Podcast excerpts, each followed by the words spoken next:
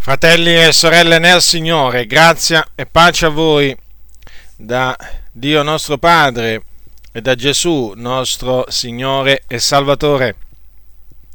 C'è una dottrina che viene insegnata in seno a molte chiese evangeliche, eh, precisamente chiese battiste, chiese dei fratelli, chiese valdesi, chiese riformate, chiese presbiteriane e metodiste e naturalmente tante anche eh, chiese libere indipendenti, secondo la quale oggi i miracoli e le guarigioni non sono più necessari, come erano necessari al tempo di Gesù e degli Apostoli. René Pace, che morì nel 1979, che è bene tenere presente che non era pentecostale, e ai cui insegnamenti sono attaccati in molti in ambito evangelico qui in Italia e non solo qui, e non solo qui in Italia. Per intenderci è quello che ha redatto il dizionario, il dizionario biblico. Eh, bene René Pace ha affermato per esempio queste cose. Inizio della citazione. Nei nostri paesi evangelizzati da molto tempo la conoscenza del Nuovo Testamento, la storia della Chiesa fedele, la presenza di una folla di veri credenti sono per un'anima sincera delle prove nuove ed irrefutabili. Da questo punto di vista i miracoli non sono dunque più necessari come lo erano nella Chiesa primitiva. Fine della citazione. René Pace, la persona e l'opera dello Spirito Santo, seconda edizione, Roma, 1977, pagine 192-193. Eh, Quindi è inevitabile questa eh, conclusione, sia il dono di potenza ad operare miracoli che i doni di guarigioni sono cessati. Ovvero questi doni non vengono più concessi da Dio a nessuno dei suoi figlioli. Ecco per esempio cosa dice eh, a tal riguardo John F. MacArthur nel suo libro I carismatici. Inizio della citazione. In terzo luogo si nominano i doni spettacolari temporanei, utili come segno e dati a certi credenti per avvalorare o confermare la parola di Dio quando veniva proclamata nella Chiesa primitiva, prima che le scritture fossero redatte per intero, e il cui scopo principale, naturalmente, non era l'edificazione, anche se talvolta si raggiungeva. Il loro scopo era uno solo, fornire agli apostoli le credenziali perché la gente capisse che proclamavano la verità di Dio. Una volta però che la scrittura fu messa per iscritto, i doni miracolosi non furono più necessari e perciò cessarono. Fine della citazione. John F. MacArthur, I carismatici, edizioni Centro Biblico, Napoli 1987, pagina 151. Ora vorrei che si tenesse presente che questi ragionamenti o meglio, il ragionamento secondo cui oggi i miracoli non sono più necessari come lo erano nella Chiesa primitiva, vorrei che teneste bene a mente, viene fatto anche da taluni che si dicono pentecostali e purtroppo il loro numero è in aumento.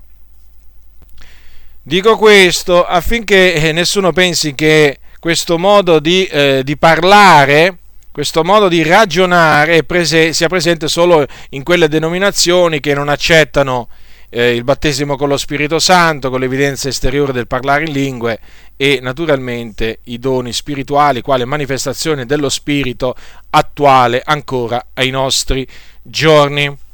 Ora, eh, abbiamo visto quindi che eh, coloro che insegnano questa dottrina che è falsa riconoscono che i miracoli e le guarigioni nel ministero di Gesù e in quello degli apostoli furono necessari.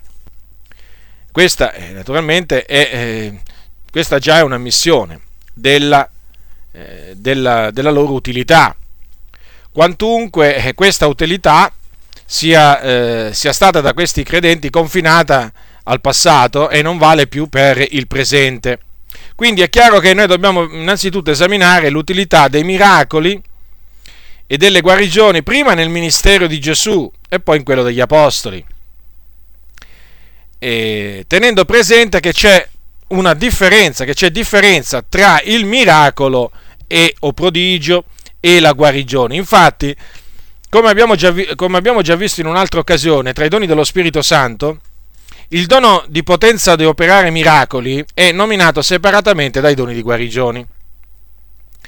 Eh, e questo naturalmente è confermato dalla, dalla parola di Dio, eh, che infatti nel caso mh, della, della, moltiplicazione dei pani e del mutamento dell'acqua in vino, alle nozze di Canaan, parla di miracoli. Mentre nel caso eh, del recupero della vista dei ciechi, dell'udito da parte dei sordi, del mettersi a camminare degli zoppi, ecco, in, questo, in questi casi parla di guarigioni. Però bisogna dire che spesso, eh, nel caso di molte guarigioni, si sente parlare di miracolo piuttosto che di guarigione. Perché? Perché mh, mm, solitamente ogni, ogni, intervento soprannaturale di Dio, anche quello che gli compie nel corpo eh, di un infermo, ristabilendolo, viene considerato alla maggior parte dei credenti un miracolo. E comunque sia, non è sbagliato chiamare miracolo o meglio eh, miracolo della guarigione, anche una guarigione, perché nel caso della, del, della guarigione del, del, eh, dello zoppo, eh, dello zoppo fin dalla nascita, che ehm, questa guarigione avvenne al, presso la porta del Tempio detta Bella, Ebbene, per opera di, eh, dell'apostolo, mm, dell'apostolo, Pietro, ebbene si parla sia di guarigione che di miracolo della guarigione. Vorrei che notaste questo al capitolo 3, versetto 16. Allora, degli atti degli apostoli, e per la fede nel suo nome, il suo nome ha raffermato questo uomo che vedete e conoscete, eh, della fede che si ha per mezzo di lui, che gli ha dato questa perfetta guarigione in presenza di voi tutti. Qui è Pietro a parlare. Ebbene, eh, più avanti si legge al capitolo 4, sempre degli Atti degli Apostoli, al versetto 22, eh, si legge questo, poiché l'uomo in cui questo miracolo della guarigione era stato compiuto aveva più di 40 anni. Quindi la guarigione eh, viene chiamata anche miracolo della guarigione. Ora, cominciamo a parlare eh, dell'utilità dei miracoli e delle guarigioni nel ministero di Gesù Cristo furono utili i miracoli e guarigioni nel ministero di Gesù? Eh? Che cosa servirono? Che cosa produssero i miracoli e le guarigioni nel ministero di Gesù? È di fondamentale importanza questo vederlo eh, per, capire, eh, per, capire, l'utilità eh, delle, dei miracoli e delle guarigioni ancora oggi. È evidente perché noi crediamo che il Dio non ha smesso di operare miracoli e guarigioni mediante lo Spirito Santo nel nome di Gesù Cristo. E non solo, eh, noi crediamo che il Dio, eh, secondo quanto insegna la scrittura, ancora oggi concede il dono di potenza ad operare miracoli e di, i doni di guarigione naturalmente a chi vuole lui, ma li concede perché tutto ciò rientra nella sua volontà. Ma questo lo vedremo meglio dopo. Ora, quando si parla di Gesù, naturalmente non si può non parlare dei, eh, dei tanti miracoli, delle tante guarigioni che Gesù fece. E eh, naturalmente tutti questi miracoli e guarigioni, cioè la scrittura dà molta, dà molta rilevanza ai miracoli e alle guarigioni compiute da Gesù eh, durante il suo ministero. Eh, sia eh, Matteo eh, che Marco, che Luca, che Giovanni ne parlano. Eh, però bisogna tenere presente che non sono scritti tutti, tutti i miracoli e tutte le guarigioni che fece Gesù. Tanto è vero che Giovanni, il discepolo che Gesù amava, e che eh, fu testimone di tanti e tanti miracoli, di tante guarigioni compiute da Gesù, eh, disse, eh, disse nel, eh, alla fine del Vangelo che porta appunto il suo nome, l'Evangelo secondo Giovanni, capitolo 21, versetto 25, dice quanto segue, ora vi sono ancora molte altre cose che Gesù ha fatte, le quali se si scrivessero ad una ad una, credo che il mondo stesso non potrebbe contenere i libri che se ne scriverebbero. Immaginate quindi, cioè pensate quindi a quanti miracoli, a quante guarigioni, eh, quante guarigioni Gesù fece, oltre naturalmente a quelle che troviamo scritto eh, in Matteo, Marco, Luca e Giovanni. Ma vediamo adesso che cosa dice la Sacra Scrittura sugli effetti, eh, sul che cosa produsse, produssero i miracoli e le guarigioni compiute da Gesù. Allora prendete, prendete Giovanni capitolo 2 versetto 11 dove si parla del primo miracolo compiuto da Gesù.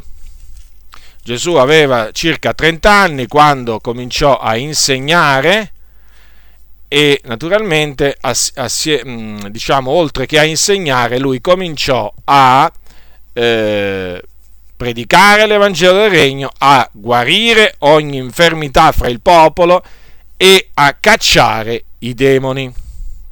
Ebbene, al capitolo 2 eh, di Giovanni è trascritto il suo primo miracolo e si tratta del mutamento dell'acqua ehm, in vino che lui fece a Cana di Galilea. Voi sapete che eh, Gesù era stato, era stato, invitato a quelle nozze eh, coi, suoi, eh, suoi discepoli.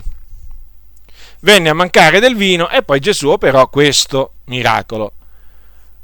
Ora c'è scritto al capitolo 2, versetto 11, che Gesù fece questo primo dei suoi miracoli in Cana di Galilea e manifestò la sua gloria. E i suoi discepoli credettero in lui. Notate molto bene che cosa, che cosa c'è scritto. C'è scritto che i discepoli di Gesù credettero in lui. In altre parole, Gesù con quel miracolo dimostrò di essere il Cristo, il figliolo di Dio che doveva venire nel mondo. Infatti è detto che i suoi discepoli quando videro quel miracolo credettero in lui. Quindi il miracolo è una manifestazione della gloria di Cristo che induce le persone a credere in Cristo. Prendete adesso un verso scritto un po' più in là, al versetto 23 è scritto di Giovanni sempre. Mentre egli era in Gerusalemme alla festa di Pasqua, molti credettero nel suo nome, vedendo i miracoli che egli faceva. Quindi i miracoli compiuti da Gesù in quell'occasione a Gerusalemme indussero molti, molte persone a credere nel suo nome, quindi a credere che lui era il Cristo di Dio, il figlio di Dio, dell'Iddio vivente. Sempre nell'Evangelo scritto da Giovanni, al capitolo 6, al versetto 14, c'è scritto che cosa avvenne dopo che Gesù sfamò quella grande moltitudine di 5.000 uomini, senza, che, senza contare i fanciulli e le donne, appunto dopo che li, li, li sfamò con solo cinque pani e due pesci. Fu un grande miracolo. Ebbene, dopo che appunto eh, furono tutti sazi, dopo che si raccolsero dei, dei cesti pieni dei, dei, pezzi che erano rimasti, c'è scritto quanto segue, capitolo 6, versetto 14. La gente dunque, avendo veduto il miracolo che Gesù aveva fatto, disse, questi è certo il profeta che ha da venire al mondo. Ora i giudei sapevano che c'era un profeta che doveva venire nel mondo e che era il Cristo.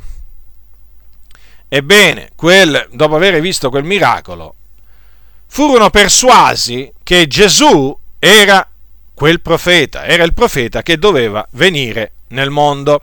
Quindi ancora una volta si, si vede come un miracolo servì a, a indurre le persone a credere. Andiamo a un altro miracolo, precisamente la resurrezione di Lazzaro, che voi sapete che era un amico di, eh, di Gesù, lo mandarono a chiamare, voi sapete, un giorno appunto Lazzaro si ammalò e morì. Mm, fu, fu, fu mandato a chiamare Gesù, però Gesù si attardò. Gesù si attardò e quando poi andò, diciamo, ehm, andò dove stava Lazzaro, Lazzaro era già morto da quattro giorni. Naturalmente eh, Gesù aveva pianificato, aveva pianificato di risuscitare eh, Lazzaro e non di guarirlo. Avrebbe pure potuto guarirlo dalla sua malattia. No, invece Gesù permise che Lazzaro morisse per appunto manifestare la sua gloria risuscitandolo. Ebbene, dopo che eh, Lazzaro uscì dal sepolcro, perché Gesù lo chiamò fuori a gran voce dicendo Lazzaro vieni fuori, ebbene, dopo che Lazzaro uscì fuori, e eh, dopo che Gesù disse scioglietelo e lasciatelo andare, c'è scritto al capitolo 11, versetto 45, perciò molti dei giudei che erano venuti da Maria e avevano veduto le cose fatte da Gesù credettero in lui. Badate che qui c'è scritto molti dei giudei, non tutti i giudei. Perché in effetti non tutti i giudei che erano andati da Maria e videro quello che aveva fatto Gesù, credettero in Gesù. Infatti subito dopo c'è scritto, ma alcuni di loro andarono dai farisei e raccontarono loro quel che Gesù aveva fatto. È evidente dunque che alcuni di loro stanno a indicare quelli che non avevano creduto. Quantunque avevano visto quel, eh, quel miracolo compiuto, eh, compiuto da Gesù. Naturalmente questo, dopo ci tornerò dopo, questo sta a indicare che non perché avvenne un miracolo nel nome di Gesù, non perché magari eh, su 100 persone che sono testimoni oculari di quel miracolo, beh, questo non significa che tutti e cento crederanno. Assolutamente. Eh, la scrittura questo, questo, lo insegna. Talvolta sono veramente pochi confronti, po- poche le persone che credono confronto a quelle che diciamo sono state te- eh, testimoni di quel, di quel miracolo. Non c'è niente di nuovo sotto il sole. Quindi, allora adesso andiamo al, al, a un altro, a un, alla guarigione del, eh, del figlio dell'ufficiale reale, trascritto sempre in, Giov- in, Giovanni, al capitolo 4. Allora, questo, ehm, questo ufficiale eh, reale sentì parlare di, eh, di Gesù e eh, aveva un figliuolo infermo a Capernaum. Andò da Gesù, eh, andò a Gesù a Cana eh, a Cana di Galilea. E appunto come egli ebbe udito che Gesù era venuto dalla Giudea in Galilea andò da lui. E lo pregò eh, che scendesse a guarire il suo figliolo perché stava per morire. Allora Gesù gli ha detto va il tuo figliolo vive. E quell'uomo credette alla parola che Gesù gli aveva detto e se ne andò. Ora come, tro- come stava diciamo arrivando a casa i suoi servitori, i suoi servitori gli vennero incontro e gli dissero, il tuo figliolo vive. Allora egli, eh, il, l'ufficiale reale, domandò loro eh, a, a, che ora il, il, suo figlio aveva cominciato a stare meglio. E quelli gli dissero ieri all'ora settima. La febbre lo lasciò. Allora il papà eh, riconobbe che, quello, che diciamo, la guarigione era avvenuta nell'ora che Gesù gli aveva detto il tuo figliolo vive e credette lui con tutta la sua casa. È scritto questo al capitolo 4 versetto 53 di Giovanni e credette lui con tutta la sua casa. Quindi quella guarigione eh, servì alla conversione di quel di, quel, eh, di quell'ufficiale reale con tutta la sua casa. Qui abbiamo un, eh, un, ca- un esempio di persona che crede in Gesù con tutta la sua casa. Ora, quindi tutta una famiglia eh, si convertì a Cristo, credette in Gesù Cristo in seguito a questa guarigione compiuta da Gesù. Per quanto riguarda poi per esempio Nicodemo, ebbene Nicodemo, eh, Nicodemo si convinse, fu persuaso che, che Gesù era un, un dottore venuto da Dio Fu persuaso, dice, fu persuaso eh, dico, di questo dai miracoli che Gesù faceva. Infatti, quando Nicodemo, voi sapete che Nicodemo era uno, era il dottore di Israele, così Gesù lo chiamò. Ebbene, Nicodemo, quando si recò da Gesù eh, di notte, c'è scritto che gli disse le prime parole che eh, Nicodemo disse a Gesù sono queste. Allora, capitolo 3, versetto 2 di, eh, di Giovanni. Maestro, noi sappiamo che tu sei un dottore venuto da Dio perché nessuno può fare questi miracoli che tu fai se Dio non è con lui. Quindi eh, riconobbe Nicodemo che Dio era con, eh, con, Gesù dal fatto che Gesù eh, compiva quei, eh, quei, mh, mm, eh, quei, miracoli.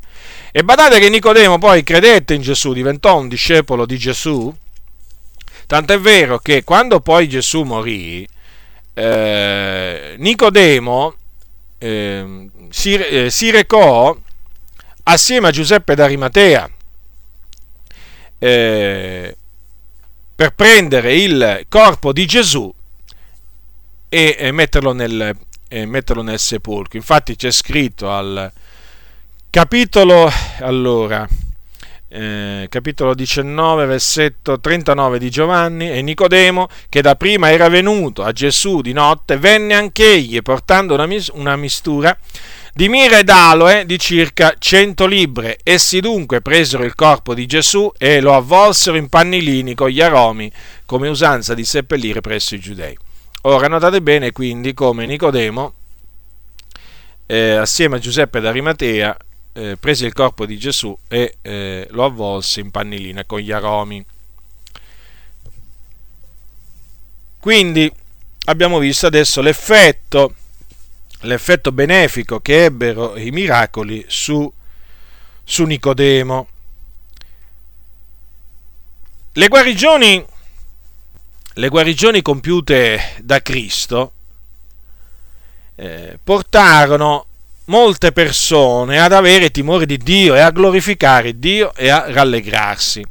Questo è proprio qualche cosa che non si può non riscontrare nel leggere sia Matteo, Marco, Luca e Giovanni.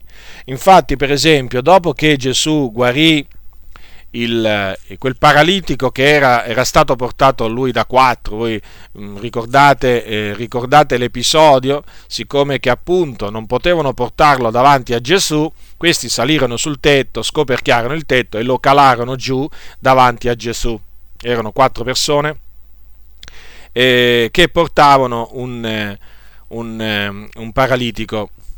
Ebbene, eh, dopo che Gesù guarì quel paralitico, c'è scritto al capitolo 9 di Matteo, versetto 8, capitolo 9, versetto 8 di Matteo, e le turbe, veduto ciò, furono prese da timore e glorificarono il Dio che aveva data cotale autorità agli uomini. Quindi vedete, in questo caso la guarigione di quel paralitico portò le persone a glorificare Dio. Per quale ragione? Perché videro che Dio aveva dato questa autorità agli uomini, cioè l'autorità, eh, Dio aveva, riconobbero che Dio aveva dato l'autorità a Gesù per guarire gli ammalati. Dopo che dopo che Gesù guarì Bartimeo, ricordate voi il cieco Bartimeo? Eh, voi prendete Luca 18, Luca capitolo 18, versetto, allora Luca capitolo 18, eh, dal versetto 35 al versetto 43 si parla appunto della guarigione, eh, della guarigione di, eh, di Bartimeo, che era un mendicante cieco, che quando sentì dire che eh, stava passando Gesù il Nazareno, cominciò a gridare Gesù figlio di Davide abbi pietà di me. Eh, cercarono di farlo tacere, ma lui gridò più forte, figlio di Davide, abbi pietà di me. Allora Gesù si fermò, comandò che gli fosse menato e quando gli fu vicino gli domandò, che vuoi tu che io ti faccia? E allora il Bartimeo gli disse, Signore, che io recuperi la vista. E Gesù gli disse, recupera la vista, la tua fede ti ha salvato. In quell'istante eh, Bartimeo recuperò la vista. E cosa c'è scritto? Allora, al capitolo 18, versetto 43 c'è scritto che lo seguiva glorificando il Dio. E tutto il popolo, veduto ciò, diede lode a Dio. Avete notato quindi? In questo caso sia Bartimeo che eh, tutto il popolo vedu, diciamo, diedero lode a Dio.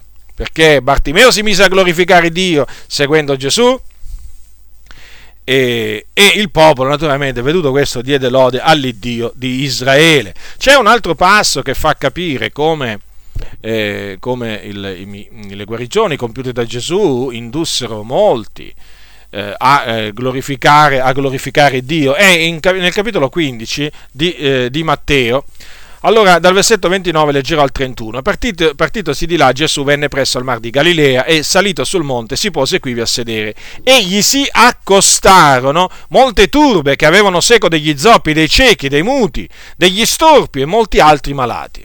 Li deposero ai suoi piedi e Gesù li guarì talché la folla restò ammirata a vedere che i muti parlavano, che gli storpi erano guariti, che gli zoppi camminavano, che i ciechi vedevano. E ne dette gloria all'Iddio di Israele. Vedete, sono molto chiare queste parole. Non hanno proprio bisogno di nessun commento. Un'altra, mm, un'altra persona che dopo che fu guarita, cominciò a glorificare Dio esattamente come fece, come fece Bartimeo, e quella donna tutta curva a cui Gesù naturalmente, che aveva appunto avuto uno spirito di infermità per 18 anni, pensate un po' Satana per quanto tempo l'aveva, l'aveva oppressa quella donna, quella donna era tutta curvata, era incapace di raddrizzarsi. Allora troviamo scritto tutto ciò al capitolo 13 di Luca. Allora Gesù un giorno, eh, eh, appunto, era nella sinagoga e eh, veduta quella donna la chiamò a sé, eh, le disse: Donna, tu sei liberata dalla tua infermità. Le pose le mani su lei e in quell'istante quella donna fu raddrizzata. Allora, versetto 13 del capitolo 13 di Luca c'è scritto: E glorificava il Dio quindi vedete, da parte di colui che ricevette il beneficio della guarigione, ci fu la glorificazione di Dio. Ecco dunque la guarigione a che cosa portò a glorificare Dio. E e Gesù naturalmente fece anche altre opere e c'è scritto, c'è scritto che al, sempre al capitolo 13 di, eh, di Luca, al versetto eh, 17, tutta la moltitudine si rallegrava di tutte le opere gloriose da lui compiute. Quindi vedete, produceva una, produceva, le guarigioni di Gesù producevano una grande gioia in mezzo alle persone. Certo, certo, perché eh, naturalmente non si può che provare gioia nel vedere persone malate, persone eh, a cui eh, diciamo ehm, l'uomo non può, eh, non può, recare alcun beneficio eh, perché o cieco, o sordo, o muto o, o, o, come in questo caso una donna tutta curvata, incapace di raddrizzarsi. Beh, non si può non provare gioia nel vedere persone ridotte in quello stato che all'improvviso, per la potenza di Dio, vengono, vengono guarite. Non si può non provare gioia, eh, perché... Eh, eh, perché le opere, le opere del Signore, le opere del Signore sono verità e poi c'è scritto tu mi hai rallegrato col tuo operare. Le opere di Dio rallegrano, ralle- qualsiasi opera di Dio rallegra. Qui stiamo parlando naturalmente delle guarigioni e le guarigioni, essendo opera di Dio, rallegrano il cuore del giusto. E, ehm, e poi c'è scritto anche in un altro passaggio, se, eh, sempre in Luca, se voi prendete il capitolo 19, si parla si parla della folla del, mm, della, della, moltitudine dei discepoli di Gesù che cominciò, dice, questo successe a Gerusalemme, all'ascesa del Monte degli Ulivi. C'è scritto, capitolo 19, versetto 37, tutta la, e come era già presso la città, all'ascesa del Monte degli Ulivi, tutta la moltitudine dei discepoli cominciò con allegrezza a lodare Dio a gran voce per tutte le opere potenti che avevano vedute dicendo benedetto il Re che viene nel nome del Signore, pace in cielo e gloria nei luoghi altissimi. Avete notato quindi la moltitudine dei discepoli di Gesù a Gerusalemme si mise a lodare Dio a gran voce, a gran voce, quindi gridando. Per quale ragione? Ma per quale ragione? Ma che avevano da gridare quegli uomini, quelle donne? Eh, ci avevano sì da gridare alla lode di Dio, sì, avevano da gridare la lode dell'Eterno, perché perché avevano veduto tantissime opere potenti che aveva compiuto Gesù, il Maestro, il Signore. Naturalmente potrei citarvi tanti altri passi della scrittura, ma diciamo, mi fermo qui perché ritengo di avervi fatto capire eh, quanto i miracoli e le guarigioni furono utili nel ministero di Gesù e quali effetti benefici portarono. Allora adesso vediamo eh, l'utilità dei miracoli e delle guarigioni compiute dall'Evangelista Filippo e dagli Apostoli. Eh, allora qui adesso passiamo al libro degli Atti degli Apostoli è, è, chiamato il libro degli Atti degli Apostoli, però ci sono anche gli Atti di Filippo che non era un apostolo, eh? Eh, come naturalmente nemmeno Stefano era un apostolo. Filippo è chiamato l'Evangelista. Allora, vediamo eh, Filippo l'Evangelista che aveva ricevuto il dono di potenza ad operare miracoli e i doni di guarigioni. Vediamo un po' eh, che cosa avvenne eh, che cosa avvenne a Samaria, dove appunto Filippo fu, eh, guid- eh, fu, Filippo fu guidato da Dio a predicare il Cristo. Capitolo 8 degli Atti degli Apostoli, prendete il capitolo 8. Allora, capitolo 8, eh, dal versetto 4. Coloro dunque che erano stati dispersi se ne andarono di luogo in luogo annunziando la parola. E Filippo, disceso nella città di Samaria, vi predicò il Cristo. E le folle, di pari consentimento, prestavano attenzione alle cose dette da Filippo, udendo e vedendo i miracoli che egli faceva, poiché gli spiriti immondi uscivano da molti che li avevano, gridando con gran voce, molti paralitici e molti zoppi erano guariti, e vi fu grande allegrezza in quella città città. E poi c'è scritto al versetto 13, Simone credette anch'egli ed essendo stato battezzato stava sempre con Filippo e vedendo i miracoli e le gran potenti opere che erano fatti stupiva. Badate bene che questo Simone aveva esercitato per là dietro le arti magiche, quindi eh, eh era stato un mago e aveva fatto per tanto tempo stupire le persone, i samaritani, con appunto le sue arti magiche, però quando credette, eh, quando credette all'Evangelo predicato da Filippo, poi si fu battezzato e rimase eh, stava con Filippo. E vedendo i miracoli, notate bene le grandi potenti opere che erano fatte, stupiva. Pensate, lui che aveva fatto stupire, adesso stupiva dinanzi alla potenza di Dio. Certo, perché dinanzi alla potenza di Dio non puoi, non puoi, non puoi che rimanere stupito. Allora, qui quindi che cosa vediamo? Eh, vediamo che eh, la predicazione dell'Evangelo era accompagnata da eh, particolari manifestazioni eh, della potenza di Dio. Allora gli spiriti immondi uscivano da molti che li avevano, gridando con gran voce, e molti paralitici e molti zoppi erano guariti. Ebbene, questi segni portentosi, queste, eh, questa manifestazione della potenza di Dio, di, di, que, di tutto ciò Dio si usò per attirare l'attenzione delle persone eh, alle cose dette da Filippo. Certo, perché appunto i miracoli e le guarigioni hanno eh, tra gli altri eh, scopi quello di eh, eh, attirare l'attenzione delle persone all'Evangelo, perché è chiaro che queste sono cose che confermano la predicazione del Vangelo, la parola della croce, e sono compiute da coloro che hanno ricevuto questi doni in vista dell'ubbidienza alla fede di coloro che li ascoltano. Cioè il miracolo della guarigione non è fine a se stesso, ha dei ben precisi scopi, oltre che a supplire al bisogno naturalmente dell'ammalato, al bisogno del, mm, dell'indemoniato che ha bisogno di, di essere liberato in questo caso, oltre a supplire a questi bisogni, porta le persone a prestare attenzione alle cose che dice e quindi all'Evangelo che annunzia colui che appunto fa queste cose da parte del Signore. E in questo caso, nella città di Samaria, molti credettero, molti uomini e molte donne credettero a Filippo credettero alle cose dette da Filippo proprio eh, grazie a quei miracoli, a quelle guarigioni che Gesù fece. E tra questi appunto eh, ci fu pure quel Simone che abbiamo, che abbiamo visto. Poi avete notato una cosa, vi fu grande allegrezza in quella città. Eh sì, come abbiamo visto prima, ai giorni di Gesù, la moltitudine si rallegrava delle opere gloriose compiute da Gesù e ancora una volta qui le cose si ripetono, ci fu grande allegrezza, quindi le persone si rallegrarono grandemente nel vedere gli spiriti immondi uscire, eh, i paralitici camminare, come anche i zoppi e così via. Grande allegrezza produce l'operare del Signore. Ora andiamo a vedere adesso eh, di che cosa si dice di Pietro in alcune occasioni. Allora, un giorno Pietro, eh, prendete Atti capitolo 9, versetto 30, eh, allora, si trovò a Lidda. Allora Pietro si trovava a Lidda e c'è scritto, capitolo 9, versetto 33, e qui vi trovò un uomo chiamato Enea che già da otto anni giaceva in un lettuccio essendo paralitico. E Pietro gli disse, Enea, Gesù Cristo ti sana, levati e rifatti il letto.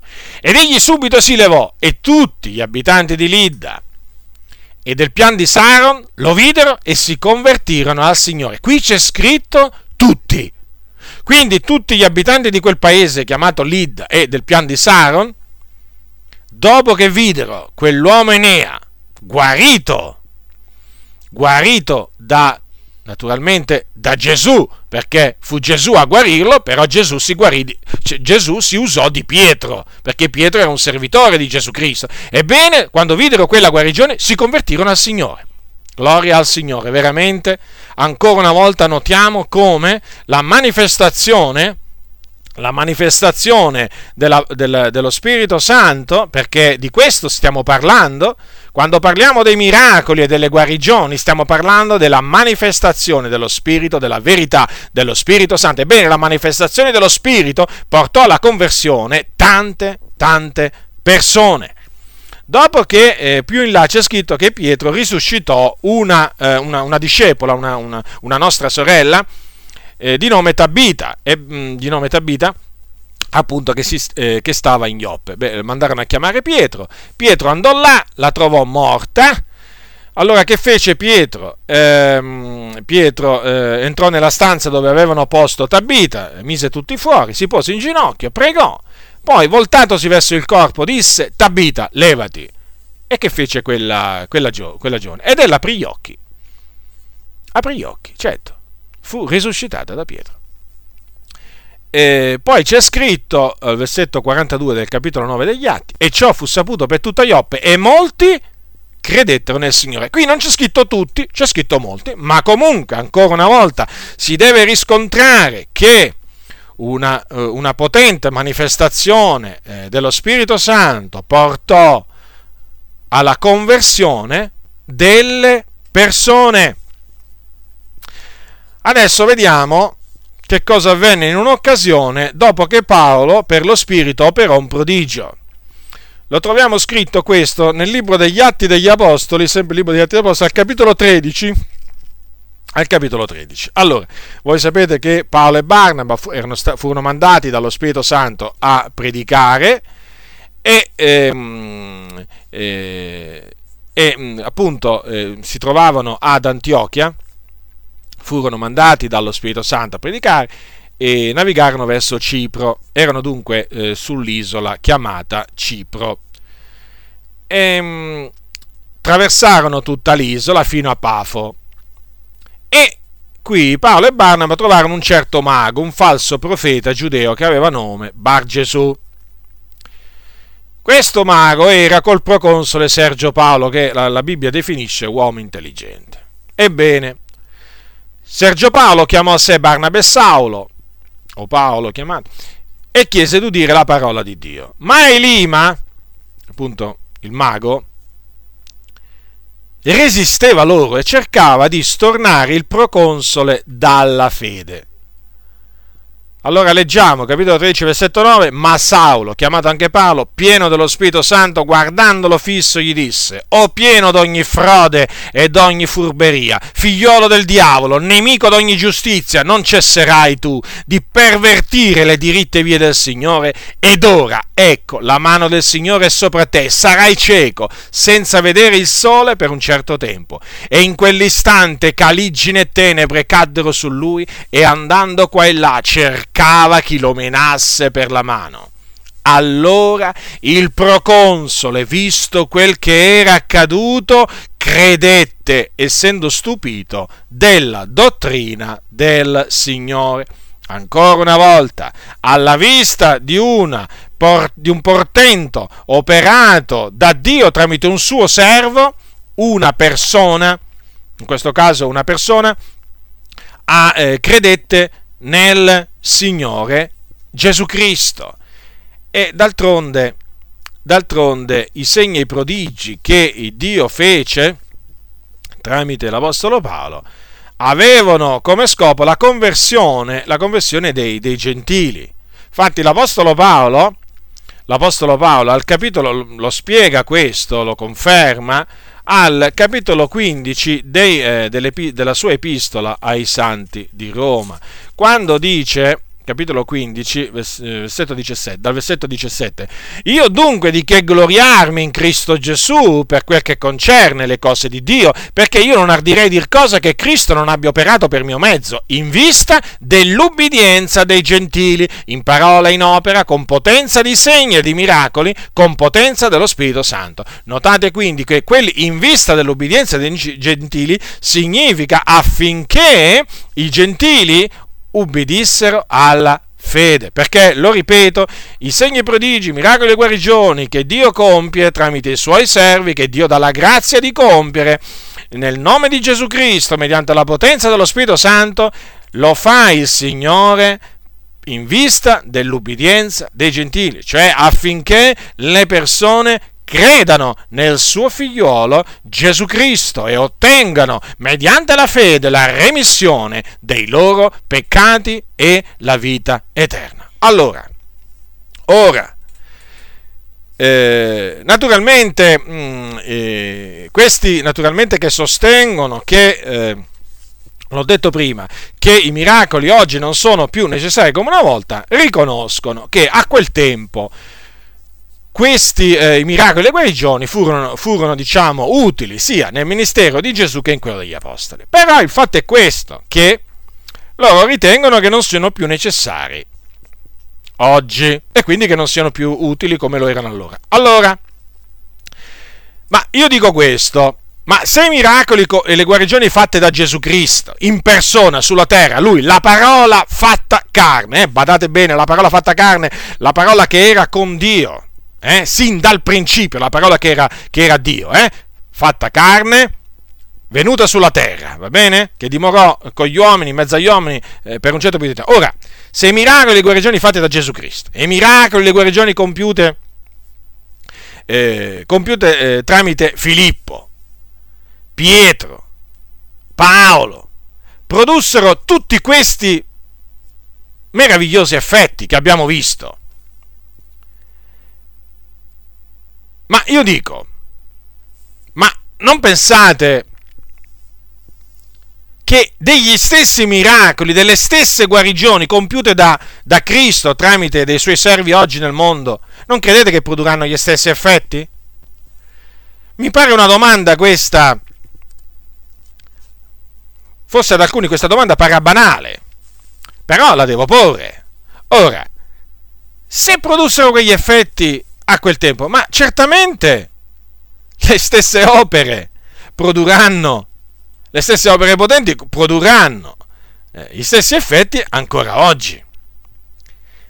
E di fatti avviene proprio questo, avviene proprio questo, che, che quando avviene un miracolo vero, una guarigione vera, avviene che c'è gente che crede in Gesù Cristo c'è gente che viene presa dal timore di Dio.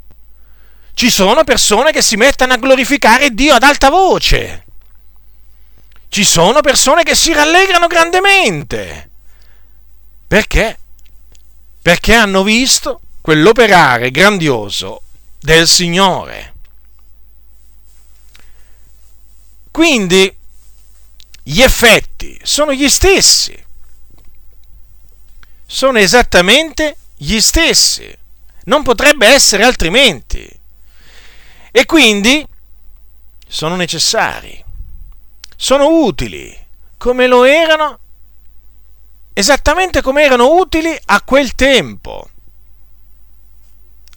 Vedete, le cose che non sono necessarie, mi rivolgo a voi pastori delle chiese riformate, delle chiese metodiste, valdesi, battiste, chiese dei fratelli, voi che quando sentite la parola miracolo, la parola guarigione, basta che voi sentite solo queste parole, già subito vi si tendono le orecchie. Le labbra veramente vi si contorcono, gli occhi vi escono di fuori.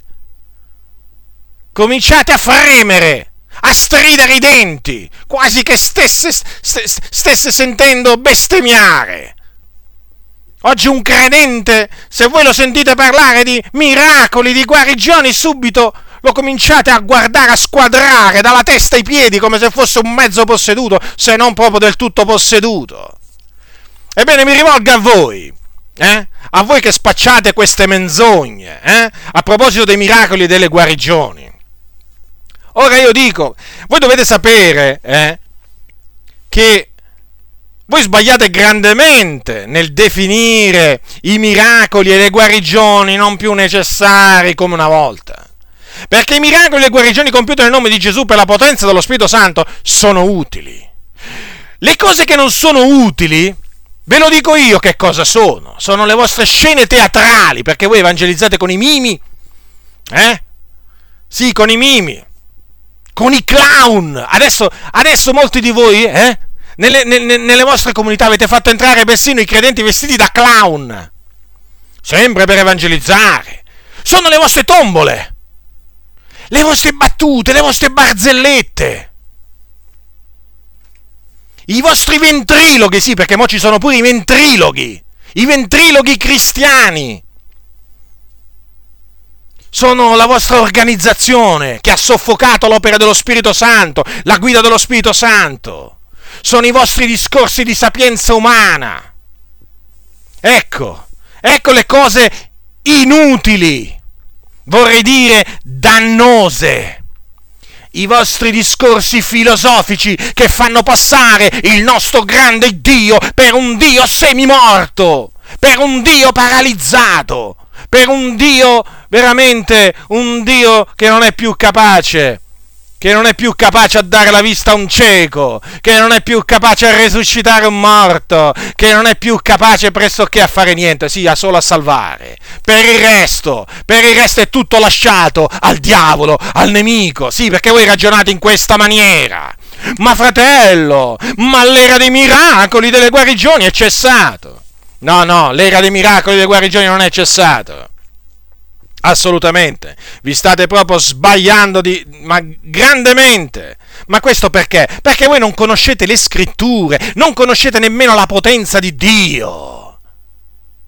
A voi, a voi una parte delle scritture mette paura nel senso perché parlano di queste cose. Voi avreste preferito che la scrittura non parlasse di miracoli. Questo in fondo in fondo che c'è nel vostro cuore vi dà fastidio. Vi dà fastidio leggere nella Bibbia la, il termine miracolo, il termine guarigione. Vi dà fastidio, certo, perché voi non ricercate queste cose. Non vi interessano, a voi interessano altre cose. Voi siete dei mezzi filosofi. Quando parlate, quando parlate, c'è bisogno di un dizionario. Cioè uno si deve tenere un dizionario proprio con sé quando parlate. Perché veramente quando parlate i vostri discorsi sono di difficile comprensione, talvolta impossibile a comprendersi. E poi non parliamo dell'ambiguità, dite e non dite. Ho letto tanti vostri libri dove parlate di miracoli, di guarigioni. Alla domanda, ma Dio allora fa ancora oggi miracoli e guarigioni? Voi rispondete semplicemente, egli è sovrano. Che significa egli è sovrano? Che significa? Ah, che Dio può fare miracoli e guarigioni come vuole Lui, dove vuole Lui, nella maniera in cui vuole Lui. Ma questo si sa. Ma voi il problema, perché il problema è vostro, eh, non è mio, eh, il problema vostro è quello che voi negate eh, che il Signore ancora oggi dia i doni di potenza ad operare miracoli di guarigione. Siete proprio fuori dottrina, proprio voi mentite contro la verità, siete dei mendaci. E avete, e avete veramente, siete meritevoli di biasimo, di riprensione, perché parlate da insensati come facevano i farisei, esattamente, che avevano annullato la parola di Dio con la loro tradizione. Voi avete annullato il consiglio di Dio, la parola di Dio, eh, con i vostri vani ragionamenti, con le vostre tradizioni, sì, in questo caso tradizioni che vi siete tramandati da padre in figlio, eh, da generazione in generazione. E voi proprio l'avete annullata la parola del Signore e andate avanti così tranquillamente, come se niente fosse, ma porterete la pena della vostra iniquità, della vostra ribellione, della vostra follia, perché questa è follia. Non si può chiamare altrimenti. Come si può chiamare un comportamento che porta veramente a calpestare, un ragionamento che porta a calpestare il chiaro insegnamento della Sacra Scrittura? Vi dovete svegliare perché state dormendo, voi siete assopiti, eh? assopiti. Il nemico, il nemico vi ha dato il nemico vi ha dato un sonnifero e voi tranquillamente, tranquillamente state dormendo. State, avete bisogno che il Signore, che il Signore vi risvegli. Certamente, certamente, avete bisogno di essere risvegliati dal Signore. E io veramente prego il Dio che questa mia semplice confutazione contribuisca a farvi risvegliare da quel sonno nel quale il diavolo vi ha fatti cadere. È un sonno, un sonno terribile. Voi non ve ne rendete conto, ma voi state dormendo. Ora, vedete, se, se oggi, se oggi si cercasse la faccia del Signore con tutto il cuore, la sua potenza, eh, ci sarebbero sicuramente delle cose che cambierebbero, sicuramente le riunioni di culto non sarebbero più quelle che fanno veramente addormentare oggi. Ma per certo, sicuramente coloro che ascoltano non comincerebbero a sbadigliare, non comincerebbero a vedere l'ora, non vorrebbero più vedere, diciamo, che il culto finisse. Non farebbero quello che fanno adesso, che cominciano a guardare l'orologio e non vedono l'ora di andarsene via perché i vostri discorsi sono discorsi scipiti, senza sale, sono discorsi di filosofia, di filosofia. Voi andreste bene a qualche cattedra, a insegnare in qualche cattedra di filosofia, in qualche università. Voi non siete adatti a predicare l'Evangelo. I vostri discorsi filosofici non edificano, assolutamente, semmai distruggono. Questo sì, ma non edificano, non edificano. Ebbene, le riunioni di culto sarebbero diverse certo, perché ci sarebbe la manifestazione dello Spirito Santo. E allora quelli che vedrebbero i miracoli e le guarigioni, eh, comincerebbero veramente a lodare Dio a gran voce. Eh? E non più sottovoce, eh? come si fa nelle vostre comunità, eh? che bisogna lodare Dio a bassa voce, perché se uno alza la voce per un momento e glorifica il Signore ad alta voce, subito vi voltate tutti quanti. Uh, mettono paura quelli che alzano la voce nelle vostre comunità per lodare il Signore, eh? Per lodare il Signore. Eh sì, perché nelle vostre comunità, siccome che tutti dormono, bisogna stare attenti che nessuno li disturbi. Certo perché una, vo- una, una, voce più alta degli altri, una lode più alta degli altri potrebbe grandemente disturbare l'uditorio.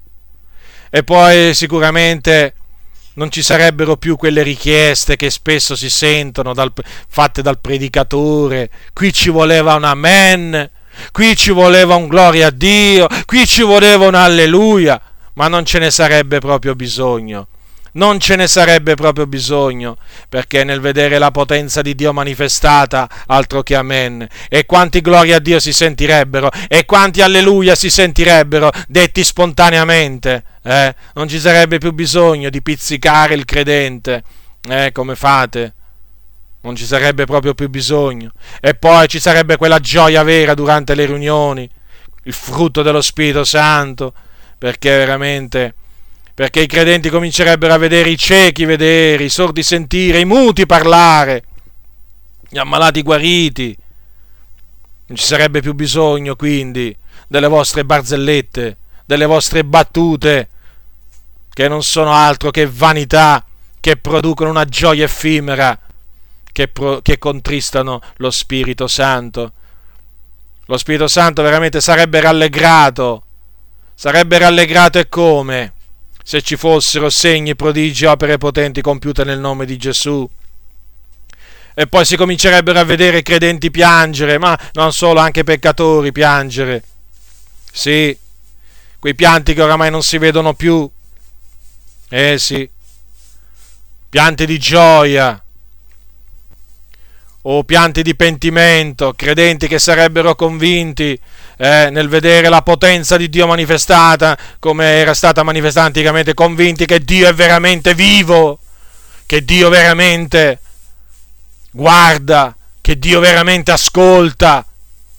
E allora sì, ci sarebbero credenti che si metterebbero a piangere sui loro peccati, altro che risate incontrollate altro che tutti questi spettacoli che si vedono oggi in molte comunità dove veramente i predicatori prendono piacere a buttare a terra i malati, quelli che non sono malati, un po' tutti, per voler far credere che quella è la potenza di Dio. Ma quale potenza di Dio? Quella è la potenza dell'uomo, quella è la forza dell'uomo.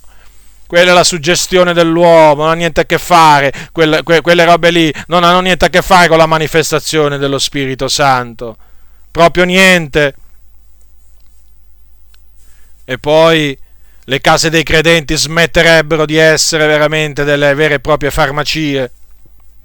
Eh sì, eh sì.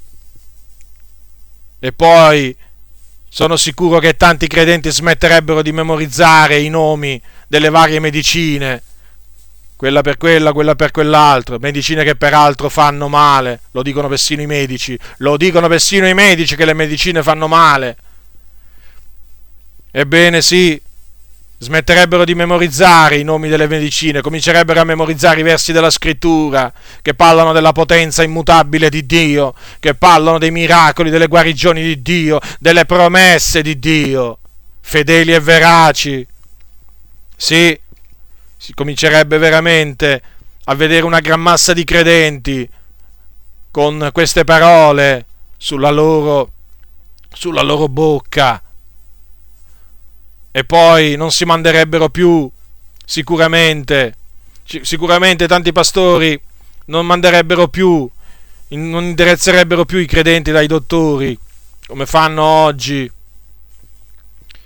la scrittura dice, c'è qualcuno fra voi infermo? Chiami gli anziani della chiesa e preghino essi su lui ungendolo d'olio nel nome del Signore. La preghiera della fede salverà il malato il Signore lo ristabilirà. Queste parole le ha dette Giacomo, il fratello del Signore, e sapeva quello che diceva Giacomo, il fratello del Signore.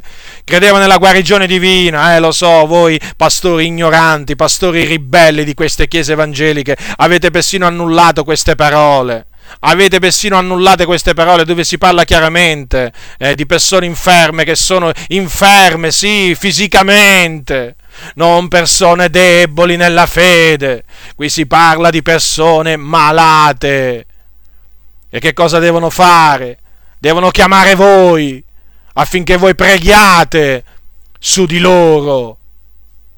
In che maniera? Ungendoli d'olio nel nome de... d'olio, sì, d'olio, vero olio, olio d'oliva, eh? No, perché qui devo dire pure questo. Qui parla proprio di olio di oliva. Avete capito? Non interpretate in un'altra maniera. Non intendetele in, un'altra maniera queste parole, ungendoli sì d'olio nel nome del Signore, pregando su di loro. E la preghiera della fede salverà il malato, però dovete avere fede. Altro che mandare gli ammalati dal dottore. D'altronde, non è, non è, che con questo voglio dire che i dottori fanno una professione inutile, non, non, sto dicendo questo. E non sto nemmeno condannando quei credenti che vanno al dottore, però quello, vo, voglio, su, quello su cui voglio mettere enfasi eh, è la potenza di Dio immutabile, eh, la voglia del Signore di guarire e il desiderio che, che deve esserci in noi di vedere le persone guarite dalla potenza di Dio solo dalla potenza di Dio, senza l'aiuto di nessun altro, perché il Signore per guarire un ammalato non ha bisogno di nessun altro, cioè non ha bisogno dei dottori. Non ha bisogno. Gesù che aveva bisogno di qualche dottore per guarire gli ammalati. Eh? Gesù diceva la tua fede ti ha guarito. Lo dico questo perché oggi ci sono soprattutto nell'ambiente pentecostale, ci sono delle idee sulla guarigione veramente idee, idee anti, anti, anti, antibibliche, mentre nelle chiese, eh, nelle chiese evangeliche, eh, diciamo non pentecostali, viene detto proprio, eh, diciamo in molti casi a chiare lettere, che Paolo, per esempio, pregava per gli ammalati, mentre Luca, che era il medico diletto, che era suo collaboratore, dava le medicine agli ammalati. Avete capito? Sì, sì, avete sentito molto bene. Questo dicono molti eh, valdesi, riformati, battisti, insomma, questi qua. E dicono questo, sì che Paolo pregava per gli ammalati, poi eh, Luca che faceva? Faceva la sua parte dando le medicine. Cioè, proprio, è proprio assurdo, ma è proprio assurdo pensare a una cosa del genere. Quando, quando Paolo andò da... Cioè, ma, ma, veramente, io tante volte dico, non so se piangere, eh, se ridere o piangere, beh, veramente. Alcune volte sul momento mi viene da ridere perché dico, ma guarda un po', ma poi dico, ma veramente qui c'è da piangere, non da ridere. Eppure, mentre questi qua dicono proprio sfacciatamente questo, ormai ci sono molti nell'ambiente pentecostale che dicono, eh, ma il Signore si usa dei dottori per guarire. Sì, ho capito. Voi dite così, ma non è scritturale, non posso darvi ragione. Non posso darvi ragione, perché Dio non ha bisogno del, dell'aiuto umano. Cioè, Dio non è capace da solo eh, di guarire gli ammalati, ma era capace a quel tempo di guarirli senza il, senza il bisogno dei dottori. Non ho capito io, la donna dal flusso di sangue, non so, eh, ci fu un concorso tra la potenza di Dio e quella delle medicine che prendeva? Ci fu, diciamo, che, tipo, mm, che vi posso dire, per spiegare in un'altra maniera, quei medici che, eh, che sotto, sotto, la cui cura era quella donna, in un certo senso contribuirono, vi faccio la domanda in questa maniera, a, voi, a voi pastori pentecostali che insegnate queste diavolerie, ma concorsero in qualche maniera alla guarigione di quella donna, dato che voi dite che i medici li ha messi il Signore, che Dio si usa dei medici, ma a me risulta che quella donna era piuttosto peggiorata, aveva speso il suo senza assolutamente essere migliorata, appunto dice Luca, poi che era, eh, cioè eh, la scrittura dice che era piuttosto peggiorata, eh, nelle mani dei medici, poi andò da Gesù e Gesù, e Gesù eh, semplicemente, eh, diciamo, il lembo della veste di Gesù, Ecco, guarì, naturalmente fu la, donna, fu la fede di quella donna. In Gesù Cristo a guarirla, ebbene, ecco, quella donna fu guarita semplicemente mediante la fede. Infatti Gesù gli disse, la tua fede t'ha guarita, non è che gli disse, la tua fede assieme alle medicine che hai preso fino a questo momento da quei medici, ma assolutamente, quelle medicine gli avevano fatto male, altro che storie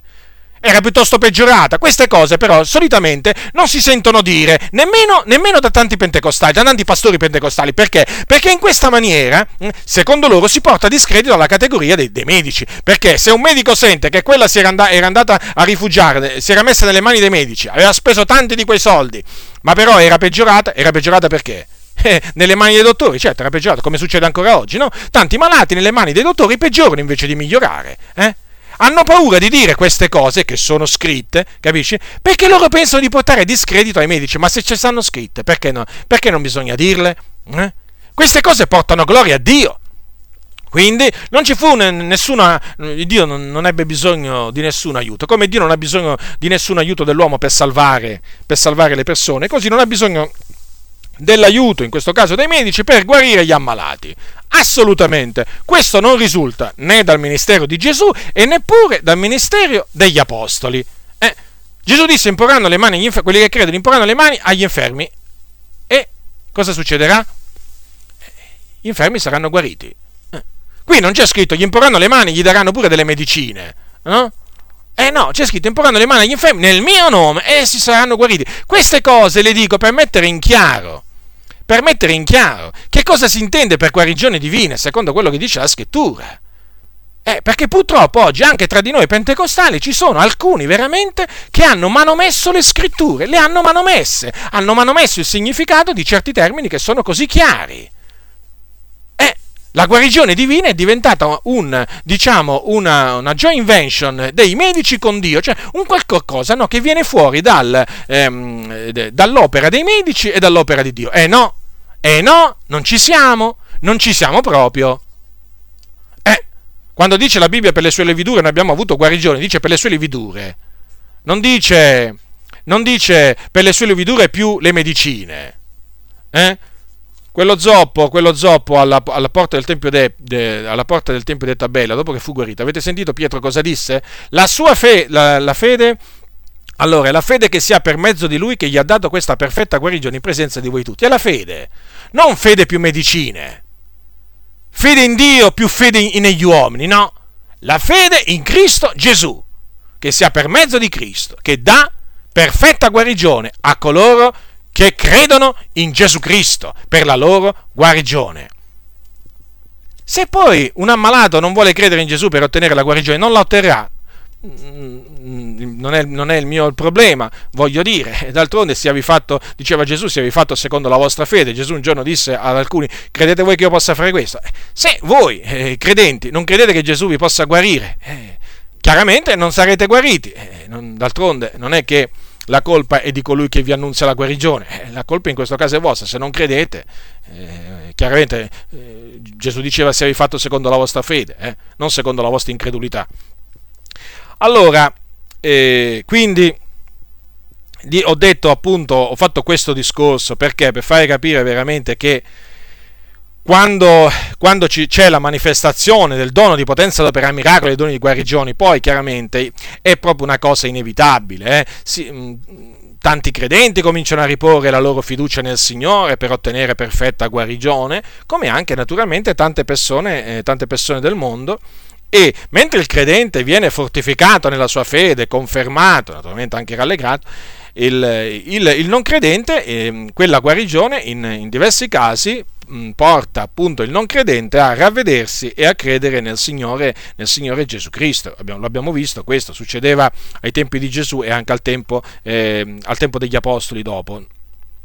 Quindi eh, è evidente dunque che noi eh, non possiamo affermare nella maniera più assoluta che i eh, miracoli e le guarigioni non sono, più, mm, non sono, più, necessari come a quel tempo e come non possiamo naturalmente neanche eh, eh, diciamo, accettare che si dica che i doni sono, sono cessati perché i doni nella maniera più assoluta non sono cessati. Ora, adesso voglio rispondere ad alcune delle più, diciamo, eh, diciamo conosciute affermazioni no? che, che vengono fatte da quelli che dicono che i miracoli non sono più necessari. Ma date, tutte queste affermazioni, in una maniera o nell'altra, tendono a minimizzare i miracoli e le guarigioni di Dio e a far guardare con sospetto ogni miracolo e guarigione di Dio e non solo, tendono a far dubitare tutti i credenti che Dio voglia pure oggi operare come anticamente tramite dei suoi servi. Allora, la prima, la prima affermazione è questa qui. E loro ti dicono, fratello, ma il, mir- il miracolo più grande che una persona può ricevere è la salvezza. Siamo perfettamente d'accordo nel dire che il più grande beneficio tra tutti i benefici che si possono ricevere da Dio sulla terra è quello proprio della salvezza dell'anima, che significa naturalmente ricevere perdono dei peccati e la vita eterna. Certamente la remissione dei peccati è più importante della guarigione fisica, è più importante di qualsiasi miracolo. E su questo proprio non c'è il minimo dubbio perché senza la remissione dei peccati non si va in cielo. Mentre, mentre, mentre eh, con diciamo, una, uh, una malattia anche incurabile si può andare tranquillamente in cielo, eh, però a condizione che si è perdonati. Quindi nel regno di Dio si può entrare, si può entrare anche, si può entrare anche eh, morendo dopo che si è morti eh, con diciamo una malattia incurabile, ma nel regno di Dio non ci si può entrare dopo che si muore nei propri peccati. Però il fatto è questo, tutto questo non deve portare minimamente a pensare o a dire che i miracoli e le guarigioni non sono necessari. Perché? Perché bisogna tenere presente che eh, i miracoli e le guarigioni sono stati costituiti da Dio nella sua Chiesa, al pari dei ministeri e degli altri doni. Ascoltate quello che dice la Sacra Scrittura in Primo Corinzi. Prendete Primo Corinzi capitolo 12, Primo Corinzi capitolo 12 versetto 20, 20, allora 28. Ecco che cosa dice Paolo ai, ai, Corinzi. Primo Corinzi, capitolo 12, versetto 28. Dio ha costituito nella Chiesa primieramente degli apostoli, in secondo luogo dei profeti, in terzo luogo dei dottori, poi i miracoli, poi i doni di guarigione, le assistenze, i doni di governo, la diversità delle lingue. Ora, mi pare chiaro, chiaro come la luce del sole, che i miracoli e i doni di guarigione li ha costituiti Dio Ora, se Dio li ha costituiti, vuol dire che sono utili. Che fa qualche cosa il Signore? Fa qualche cosa il Signore che non sia utile. Dice la scrittura che l'Eterno ha fatto ogni cosa per uno scopo, pensate. Lo dice la Bibbia. L'Eterno ha fatto ogni cosa per uno scopo, anche l'empio per il dì della sventura. Ora, se Dio ha fatto ogni cosa per uno scopo, ma volete che ha fatto i miracoli e, i doni di guarigioni così, senza scopo? No, no, lo scopo ce l'hanno, uno scopo ben preciso. Vedete, è come nel, corpo, nel, corpo, nel nostro corpo umano. Cioè ogni, ogni, membro, ogni membro ha una particolare funzione. E non importa se questo membro è in vista, è molto in vista o non è in vista, e diciamo diciamo si può vedere o non si può vedere perché magari è all'interno del nostro, del nostro corpo. Non importa se è piccolo o grande questo membro, non importa. Eh? Ogni membro, ogni parte del nostro corpo, essendo stata costituita da Dio, formata da Dio, perché Dio è il nostro creatore, è utile, è utile. E infatti dice, dice, Paolo che l'occhio non può dire alla mano io non ho bisogno di te, né il campo può dire ai piedi non ho bisogno di voi. Al contrario, dice sempre l'Apostolo Paolo, le membra del corpo che paiono essere più deboli sono invece necessarie. Ora, adesso vi voglio, vi voglio eh, diciamo, fare delle domande per farvi riflettere. Eh? Ora, mettiamo caso che un giorno uno venga da voi e vi dica, ma lo sai che puoi vivere anche con un braccio solo? Perché non ti tagli, non ti tagli uno dei tuoi bracci? O mettiamo caso che uno venga a voi e vi dica, ma lo sai che puoi anche vivere con un orecchio solo? Ci puoi pure sentire, eh? Non è che ti vengono a dire, beh, puoi pure sentire anche con un orecchio solo, no? Tagliatene uno, buttalo via. Che te ne fai di due orecchi? Uno ti basta. Ora, ma voi che cosa gli rispondereste? Eh, gli rispondereste che uè, gli direste ma che stai dicendo? Io lo so che posso vivere pure con un braccio e, pure, e pure, con un orecchio, però oh, io voglio, voglio, vivere con due braccia e con due orecchi, eh, perché sono tutte e due necessari. Così, vero? Voi sicuramente vi, vi, gli rispondereste così, io ne sono sicuro. E allora Dico, nel caso dei miracoli e delle guarigioni che li ha costituiti Dio, ma perché dovremmo ragionare in un'altra maniera?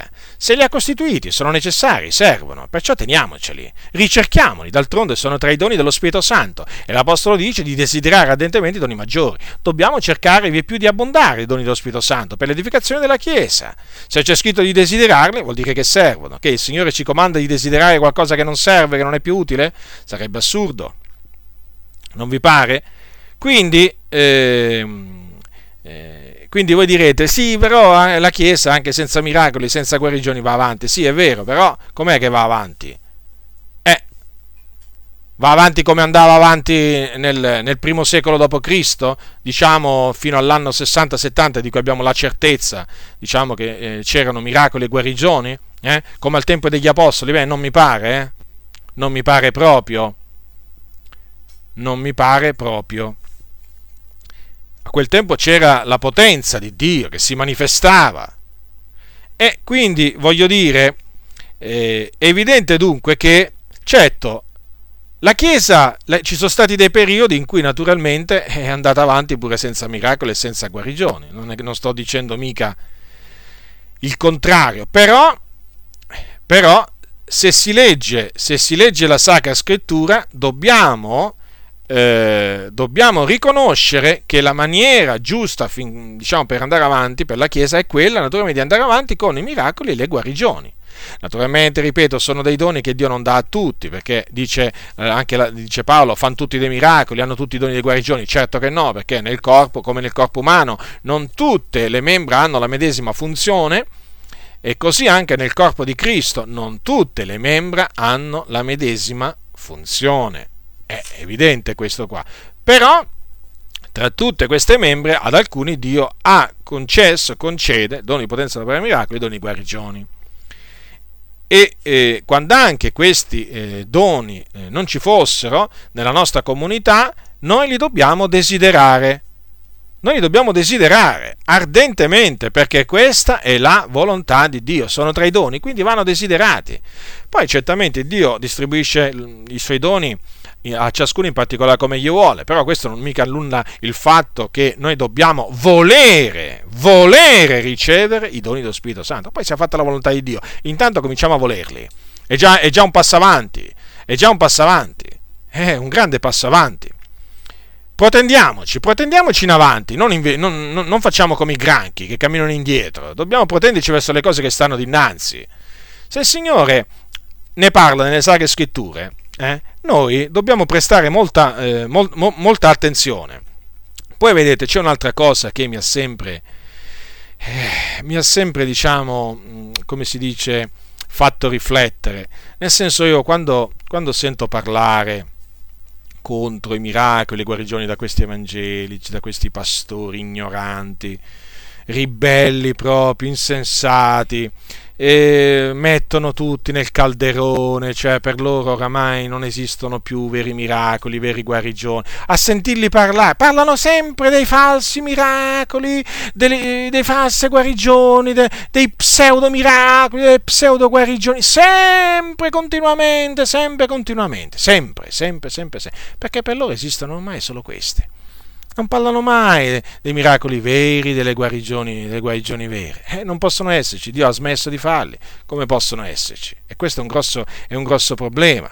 Ma vedete, io quando appunto li eh, sento parlare o leggo alcune cose della loro scritta, rifletto e dico che spesso chi parla contro appunto i miracoli, le guarigioni, eh, spesso queste persone sono persone che grazie a Dio c'è una buona salute, perché e magari anche, anche i loro familiari hanno una buona salute, i loro figli, la loro moglie, e tutto va bene, tutto va bene, se c'è qualche malattia sono malattie curabili dai medici, quindi alla fin fine, cioè chiaramente il loro, il loro, il loro discorso in un certo senso non ne risente, ma io sono sicuro che se le cose cambiassero nella vita di alcuni di questi pastori, nel senso che se la loro giovane moglie si ammalasse di un male incurabile,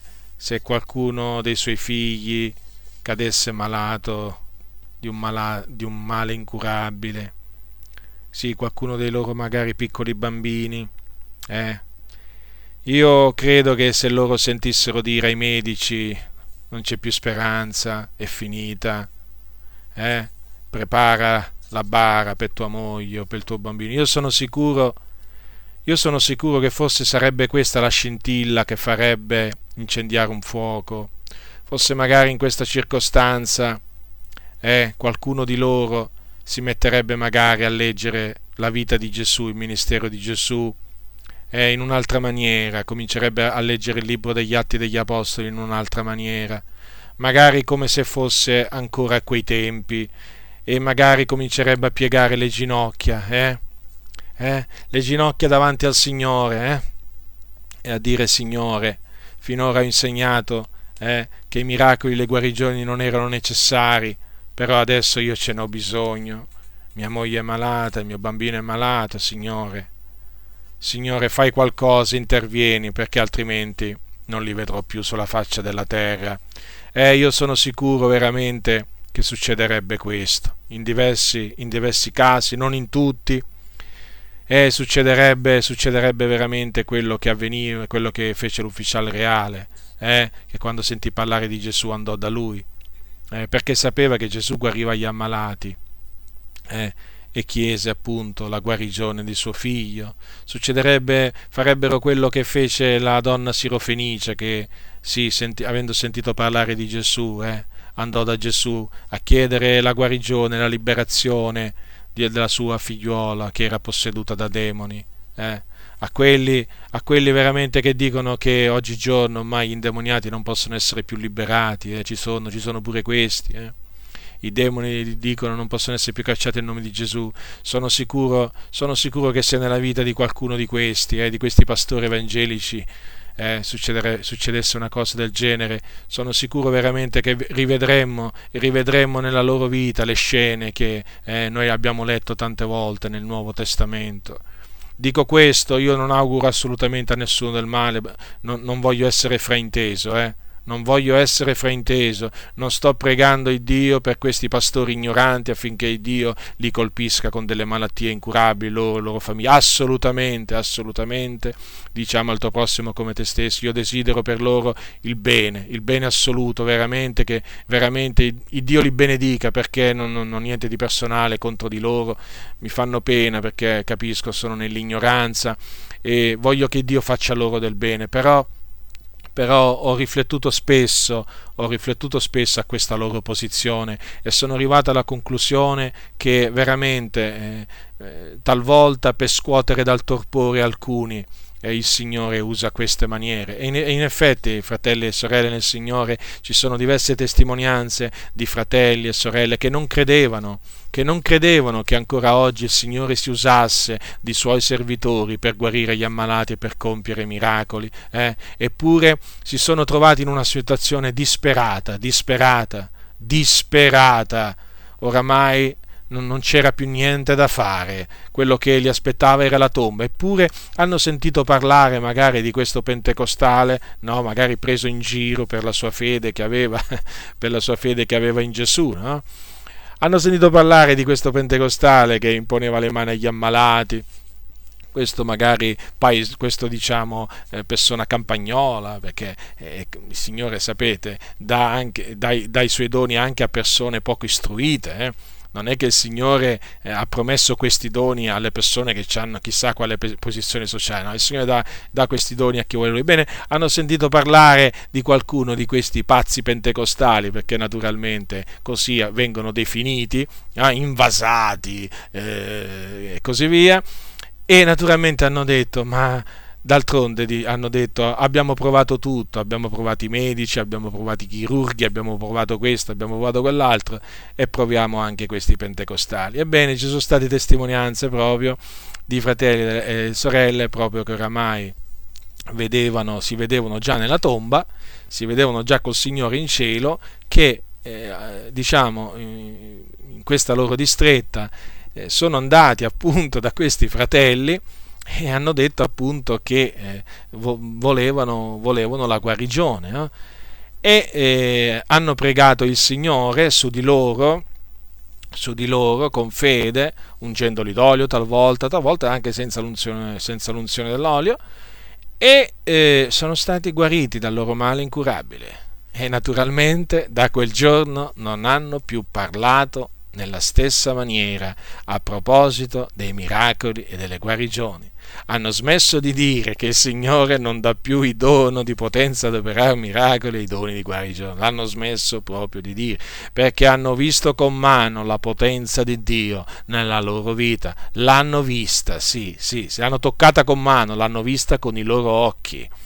E quindi hanno abbandonato, hanno abbandonato le ciance eh, di René Pace, di John MacArthur, hanno abbandonato le ciance di tutti questi pastori evangelici veramente che non sanno fare altro che sputare veleno, sputare veleno, sputare ciance eh, contro, eh, contro di noi perché noi crediamo ancora nell'attualità dei doni dello Spirito Santo. Ebbene, quindi, fratelli, potete anche non avere bisogno voi di questi doni, potete anche non avere voi bisogno di un miracolo, di una guarigione, però, però ci sono tanti, ci sono tanti nel mondo che hanno bisogno, che hanno bisogno di un miracolo, di una guarigione. Come si fa? Come si fa a rimanere indifferenti? Come si fa a rimanere indifferenti dinanzi veramente a chi ha bisogno di una guarigione? Come si fa?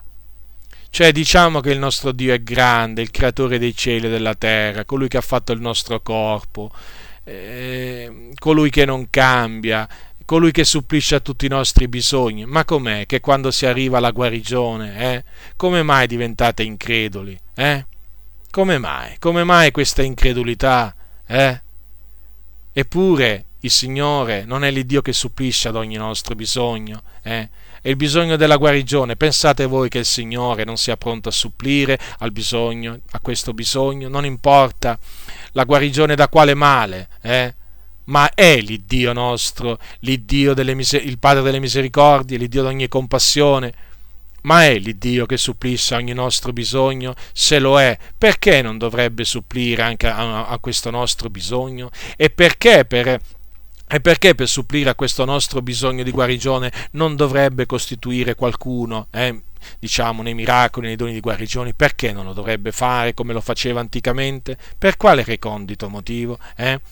Ma io voglio dire una cosa, ma non pensate, non pensate che questa sia una manifestazione della bontà del Signore, cioè dell'amore suo, della grande misericordia verso di noi, ma non pensate che il fatto che il Signore dia ancora oggi, voglia dare ancora oggi il dono di potenza ad operare miracoli, i doni di guarigione, non pensate voi che sia una manifestazione del suo grande amore, eh?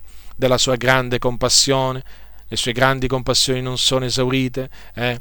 nel vedere il Signore, voi pensate che il Signore prenda piacere nel vedere un bambino che non può camminare? Pensate che voi che il Signore prenda piacere, eh? si rallegri, eh? Nel vedere magari un bambino sulla sedia a rotelle, una giovane donna o una donna anziana su una sedia a rotelle? Pensate voi che prenda piacere nel vedere uno che oramai è pelle e ossa, è corroso dal cancro, da un tumore? Pensate voi che il Signore abbia piacere, si rallegri nel vedere questo? No, il Signore non si rallegra. Il Signore è mosso da compassione. Vi ricordate Gesù, il figlio di Dio, quando era sulla terra, l'immagine dell'invisibile Dio? Che cosa c'è scritto nella Bibbia? Eh? Che era mosso da compassione verso le turbe eh? e non solo, verso gli infermi. Quando quel lebroso gli disse, Signore, se tu vuoi tu puoi mondarmi, Gesù fu mosso a pietà, stese la mano e gli disse, lo voglio, sì, mondato. Gesù era mosso a compassione nel vedere gli infermi e siccome che aveva la potenza di guarire gli ammalati, Gesù guariva gli ammalati. E Gesù ancora oggi è lo stesso. Gesù Cristo è lo stesso, ieri, oggi e in eterno. Gesù Cristo è lo stesso, ieri, oggi e in eterno. Ancora oggi Gesù è mosso a compassione. Eh? A vedere dei suoi discepoli malati, certo, certo e voi pensate, voi pensate che quando un suo discepolo si avvicina a lui e dice, Signore, se tu vuoi, tu puoi guarirmi. Voi pensate che il Signore non sia mosso da pietà? Certo che è mosso da pietà. Certo voi mi direte Gesù non guarirà tutti. È vero, sì. Gesù è vero, non guarisce tutti perché eh, dobbiamo dire anche che il Signore ha deciso di portare alcuni suoi figliuoli eh, con sé mediante facendoli morire di una determinata malattia. Questo sì. Però voglio dire non per questo. Non per questo eh, il Signore non è mosso da compassione quando qualcuno va a lui e dice Signore se tu vuoi tu puoi mondarmi. Dov'è quindi la compassione? Eh? Dov'è la vostra compassione? Eh? A voi pastori mi rivolgo, eh? che non sapete altro che parlare ma- male, parlare contro i miracoli e le guarigioni. I vostri libri oramai, pff, i vostri libri oramai, il veleno che sprigionano, oramai, non, oramai è proprio è proprio una, una, vostra abitudine, voi vi dilettate, vi dilettate in questo, naturalmente state facendo del male a voi stessi e a quelle pecore che voi pasturate e un giorno dovrete rendere conto al Signore di queste follie che avete insegnato, dovrete renderne conto, dico ma dov'è la compassione, dov'è la pietà, eh? di cui un servo del Signore deve essere pieno verso gli ammalati, eh? Ma che Gesù quando aveva compassione degli ammalati li mandava dai dottori? Eh? No, Gesù li guariva. Allora che deve fare un servo del Signore? Deve pregare, deve pregare per gli ammalati, pregate gli uni per gli altri onde siate guariti, non è scritto così? Eh? Deve desiderare i doni di guarigione, sì, per poter guarire nel nome di Gesù. Gli ammalati, perché deve essere la compassione verso i bisognosi di guarigione che deve portare il credente a desiderare i doni dello Spirito Santo, in questo caso il dono di potenza d'opera miracoli, i doni di guarigione, non l'amor del denaro, non la voglia di diventare famoso, non la voglia di riempire gli stadi, no, assolutamente. Queste cose non fanno parte dell'animo di un vero credente. Purtroppo oggi, purtroppo oggi tanti, tanti, tanti, ripeto, tanti predicatori tanti predicatori screditano, screditano, si dicono pentecostali, insomma, però screditano, screditano enormemente la parola di Dio, la via della verità, la sana dottrina, perché hanno un modo d'agire folle, stolto.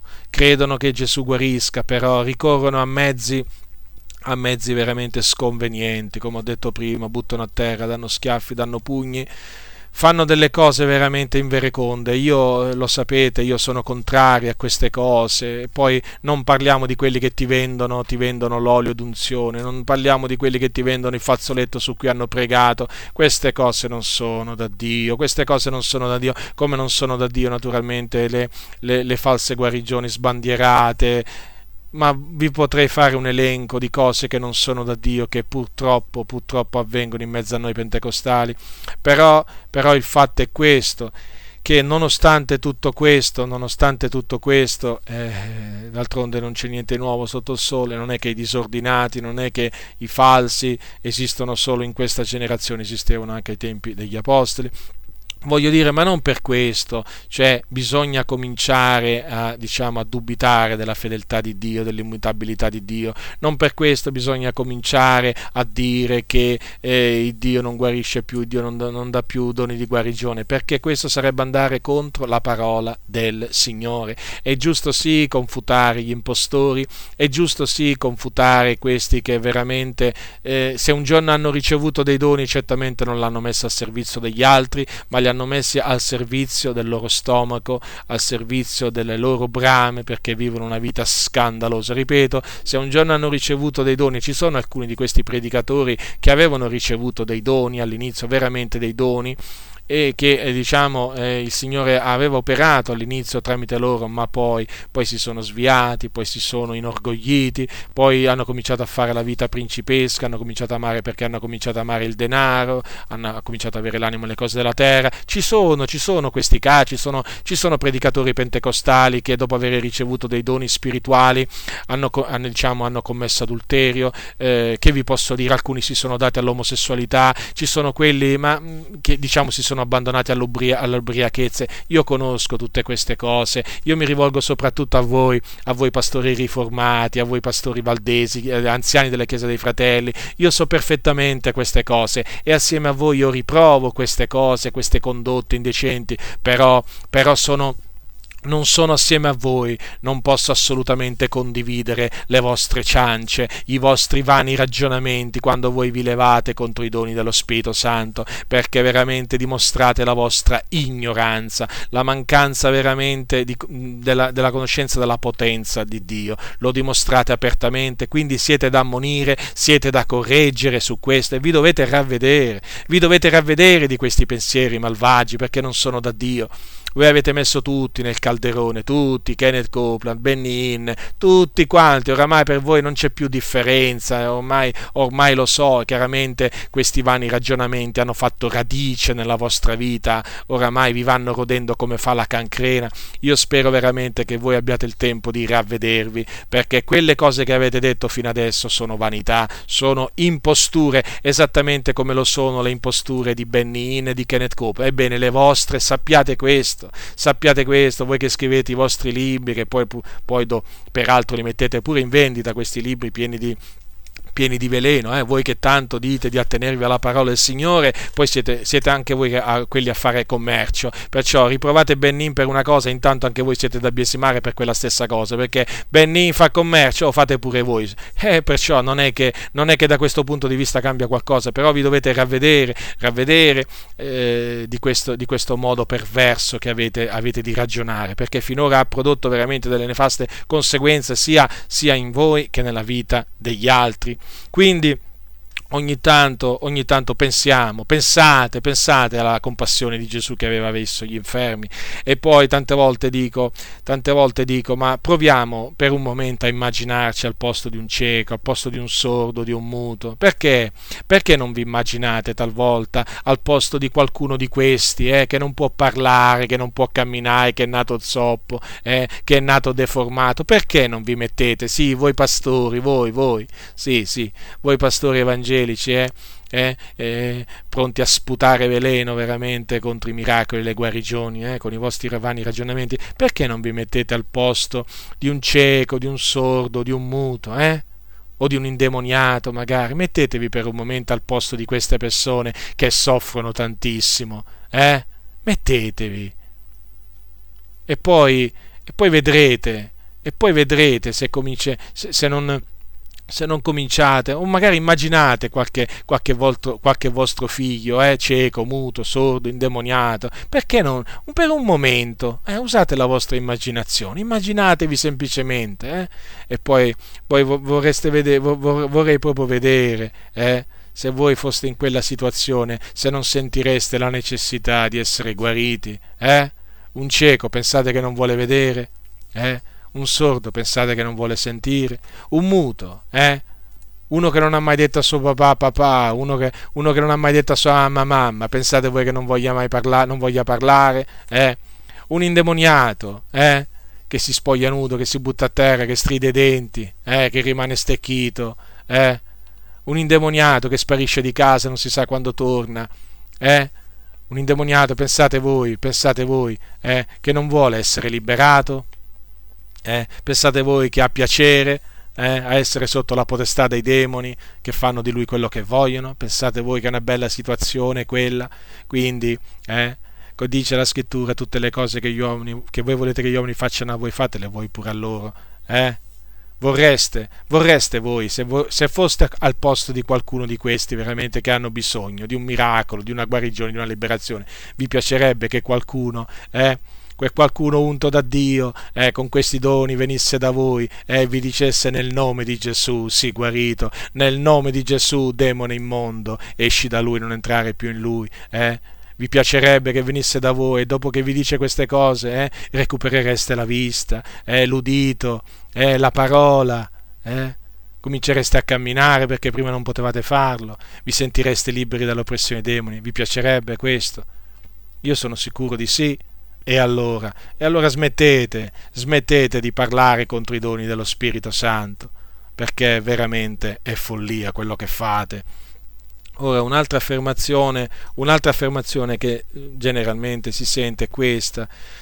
Anche senza miracoli e guarigioni la gente, la gente crede lo stesso nel Vangelo. Certamente è così, nel senso che eh, è vero questo perché nella scrittura non tutti coloro di cui si dice che credettero nel Signore furono testimoni di, di miracoli o di guarigione o di liberazioni eh, prima, prima, di credere. Per esempio Lidia, Lidia, per esempio nella città di Filippi, la Bibbia dice che stava ascoltando assieme ad altre donne Paolo e eh, lo, il Signore le aprì il cuore per renderla attenta alle cosette da Paolo, non vide nessun, nessun prodigio eh, come, anche, come, anche, naturalmente bisogna dire eh, ai tempi di Gesù, non è che tutti credettero in Gesù dopo aver visto i miracoli. Certamente ci furono quelli che credettero dopo aver visto i miracoli, ma non tutti.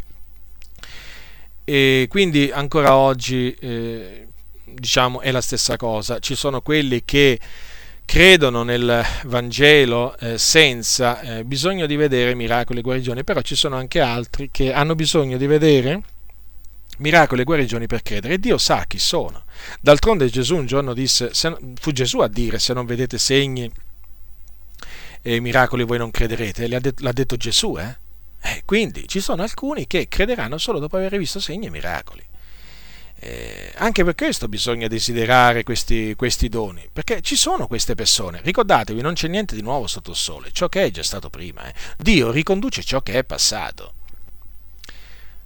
E poi eh, mm, questi dicono un'altra cosa che dicono, che appunto il, il, dono di operare miracoli, i doni di guarigioni cessarono quando il canone delle, delle scritture fu completato. E quindi, secondo costoro, il completamento del canone eh, ha coinciso con la cessazione dei doni dello Spirito Santo. Eh, o comunque ne ha decretato la loro cessazione. E questo è falso. Questo è un vano ragionamento e vi dimostrerò subito la falsità di questo vano ragionamento. Guardate, è falso per questa ragione, che eh, nel libro del, per questa ragione, perché nel libro dell'Apocalisse si dice che prima del ritorno di Gesù dal cielo devono fare la, la, la loro comparsa due profeti. Sì, due profeti. E questi profeti avranno il dono di eh, profezia e il dono di potenza ad miracoli. Ascoltate quello che la Sacra Scrittura dice al capitolo 11 dell'Apocalisse, dal versetto 3. Ecco che cosa dice il Dio. 11, 11, capitolo 11, versetto 3. Io darò ai miei due testimoni di profetare, ed essi profeteranno per 1260 giorni, vestiti di cilicio. Questi sono i due olivi e i due candelabri che stanno nel cospetto del Signore della terra. E se qualcuno li vuole offendere, esce dalla loro bocca un fuoco che divora i loro nemici. E se qualcuno li vuole offendere, bisogna che sia ucciso in questa maniera. Essi hanno il potere di chiudere il cielo onde non cada pioggia durante i giorni della loro profezia e hanno potestà sulle acque di convertirle in sangue, potestà di percuotere la terra di qualunque piaga, quante volte vorranno.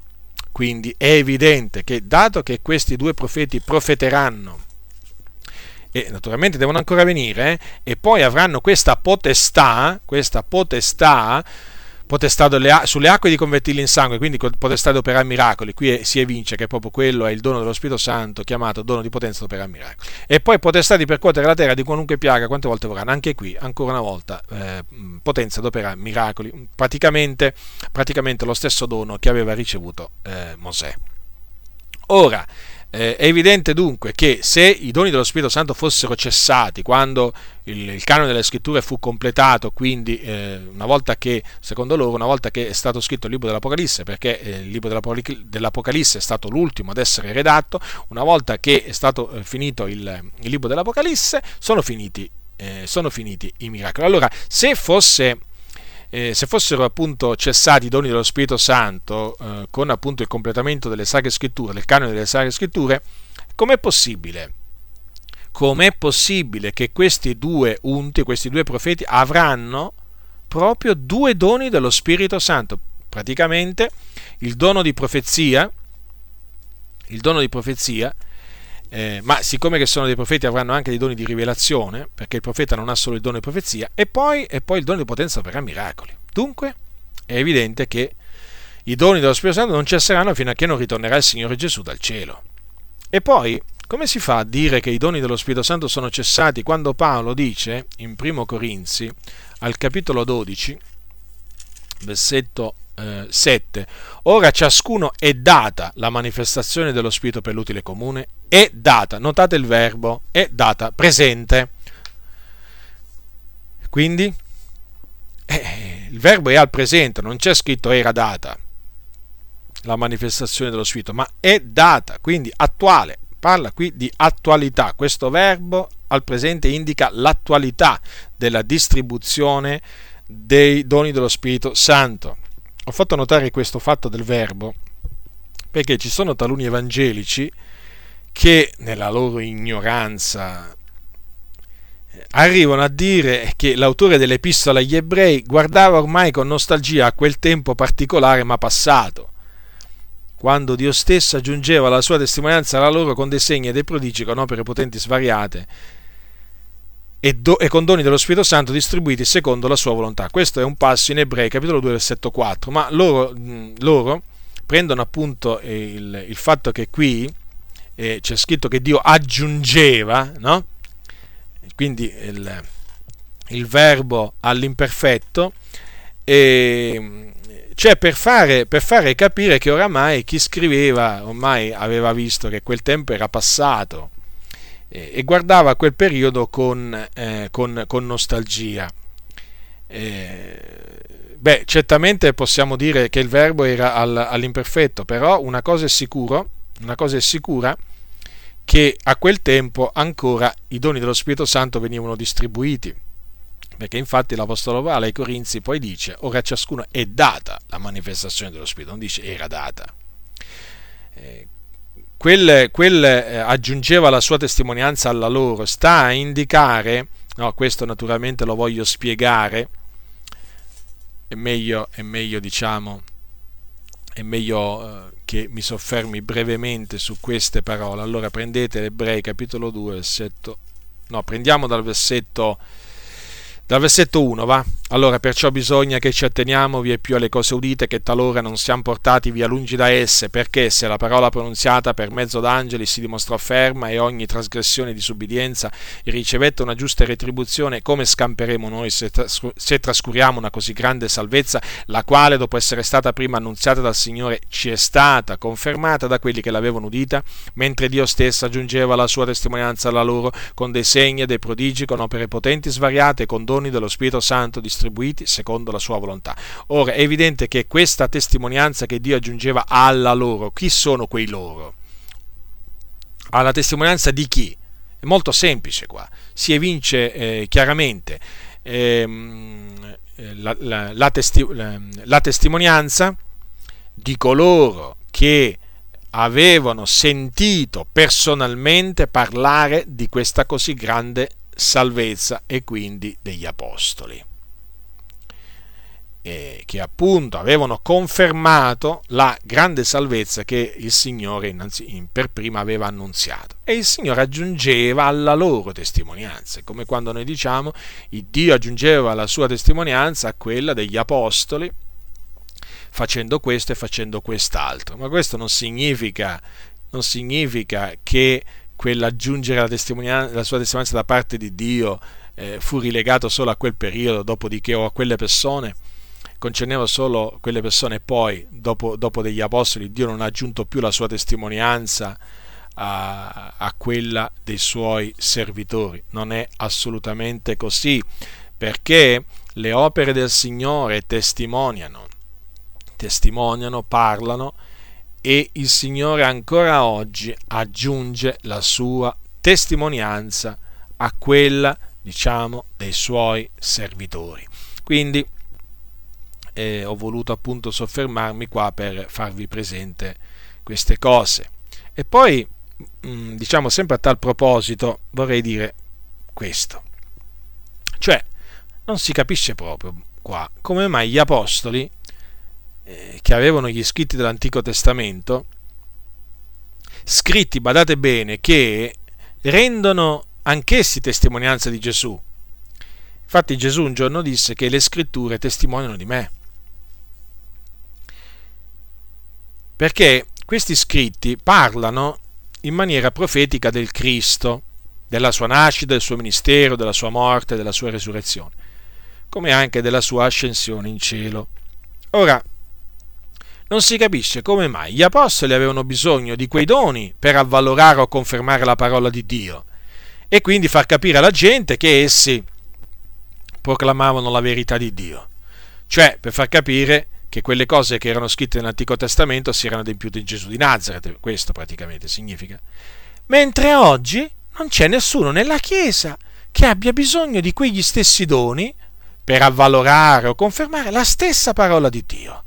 Cioè, per confermare che le cose scritte a proposito di Gesù nel Nuovo Testamento, cose che non sono altro che l'adempimento delle scritture profetiche dell'Antico Testamento, sono veramente accadute così come sono scritte.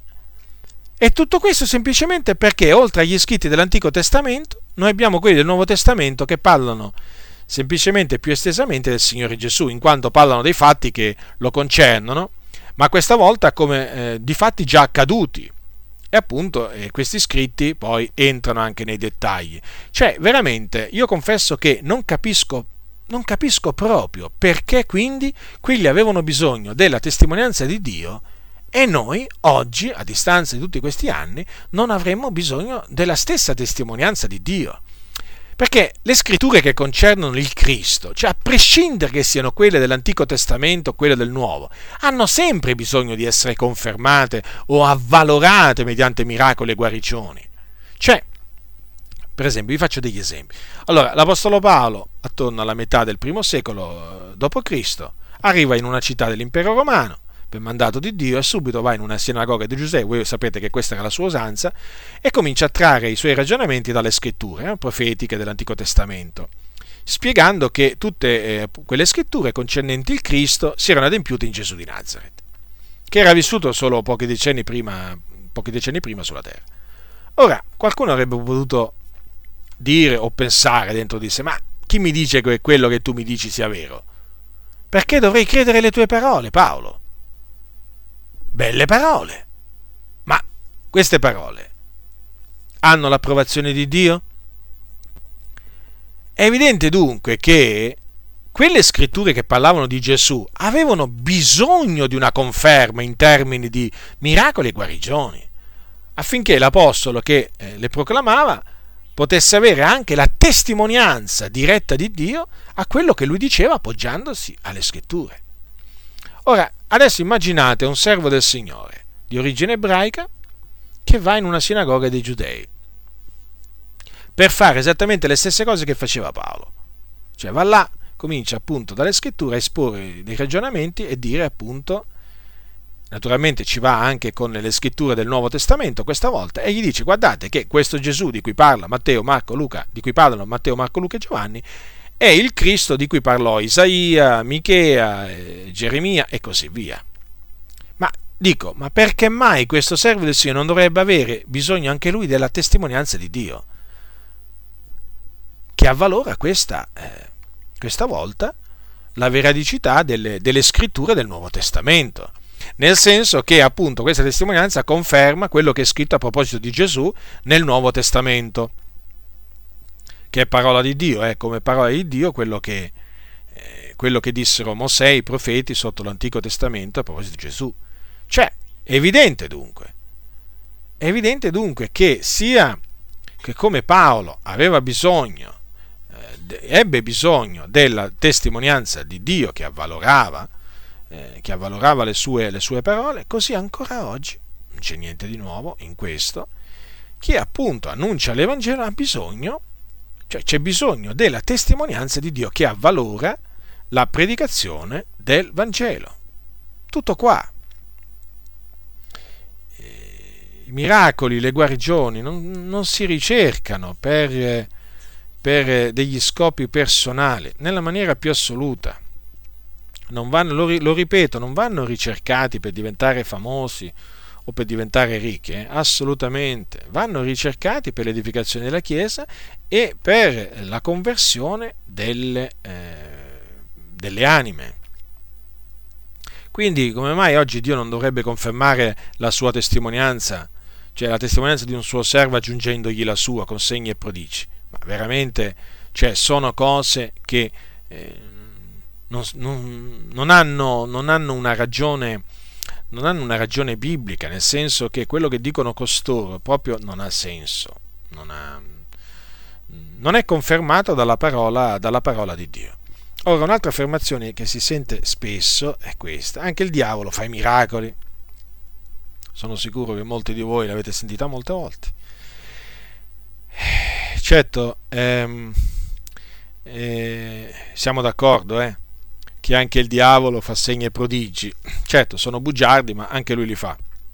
D'altronde il diavolo è padre della menzogna.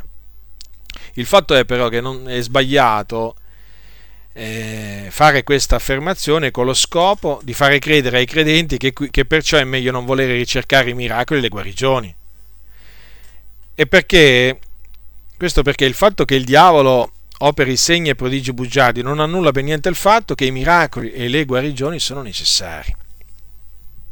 Cioè, vedete, è chiaro che noi sappiamo che il diavolo falsifica, è il falsificatore per eccellenza, e falsifica, diciamo sin dall'inizio ha sempre falsificato eh, qualsiasi cosa detta o fatta da Dio. Vi ricordate, ehm, vi ricordate il le parole che Dio disse ad Adamo, beh, non le falsificò il diavolo quando si accostò ad, ad Eva, eh, certo, le adulterò, quindi non è che c'è da, che c'è da, eh, da, da, meravigliarsi, però il fatto è questo qua, lui, ha, eh, lui, lui, lui diciamo, falsifica sia le parole di Dio e anche, eh, eh, e anche i, i, i, miracoli e le guarigioni eh, che fa il Signore.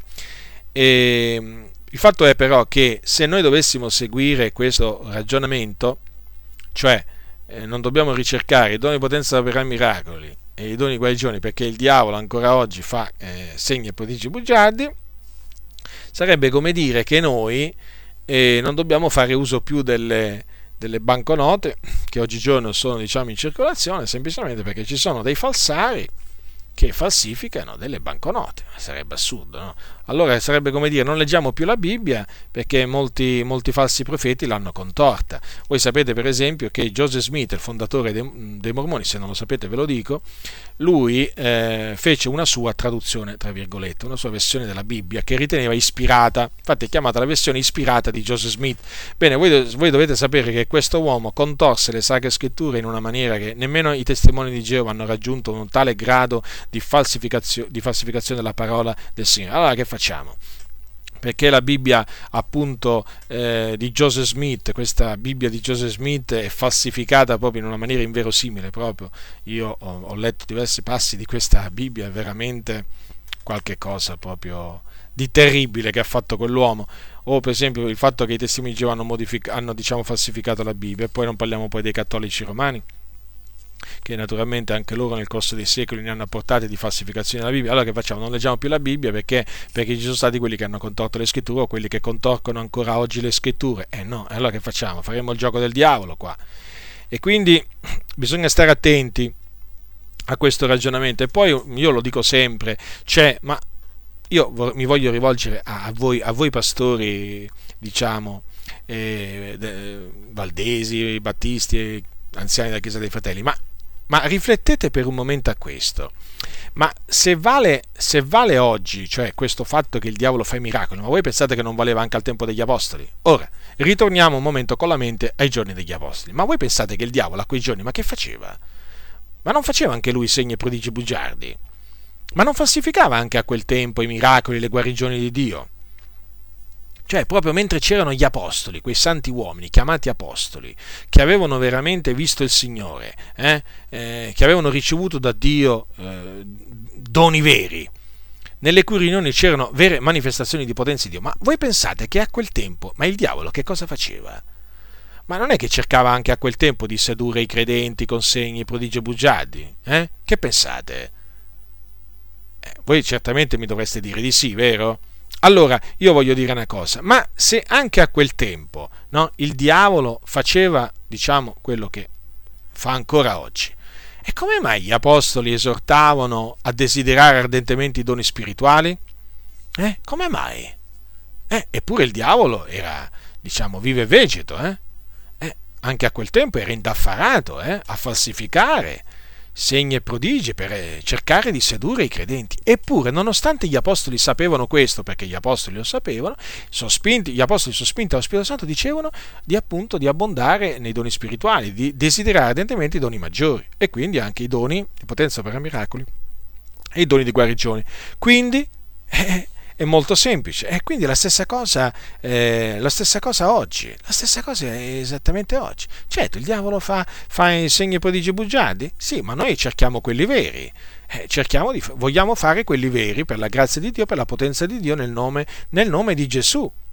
Eh, voglio dire, non è che possiamo cominciare a dire, dato che il diavolo fa, eh, fa segni prodigi bugiardi, guai se, qualcuno, se qualche credente eh, si permette di desiderare i doni dello Spirito Santo, se qualche credente eh, dice che eh, diciamo, eh, vuole che gli ammalati siano guariti o vuole ricevere diciamo, determinati doni, che facciamo? Ci mettiamo contro la parola del Signore?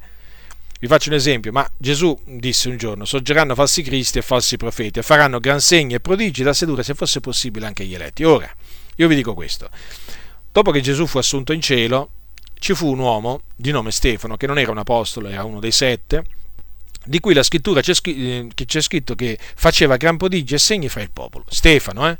Allora, che, cioè, voglio dire, allora, che cosa doveva fare un credente allora? Dirà, ah, vedi quello lì, guarda Stefano, guarda Stefano, è sotto, la, è sotto l'influenza degli spiriti maligni, guarda, fa segni e prodigi bugiardi fra il popolo, vuole sedurci, così ragionavano i credenti. No, non ragionavano così perché quelli avevano discernimento, invece voi non avete discernimento. No, non l'avete. Perché a questo punto Gesù li aveva già avvertiti. Eppure il diavolo, il, il, il, il diavolo, faceva segni prodigi bugiardi, certo, tramite i suoi servi, al tempo di Stefano, al tempo di Filippo, certo. Eppure, vedete, Stefano non era annoverato tra quelli che facevano segni prodigi bugiardi, perché infatti era un uomo pieno di Spirito Santo, di fede, di grazia e di potenza. Altro che, altro che, ma io sono sicuro, sono sicuro, che se voi foste stati al suo tempo, sicuramente avreste avuto da ridire qualcosa anche su Stefano.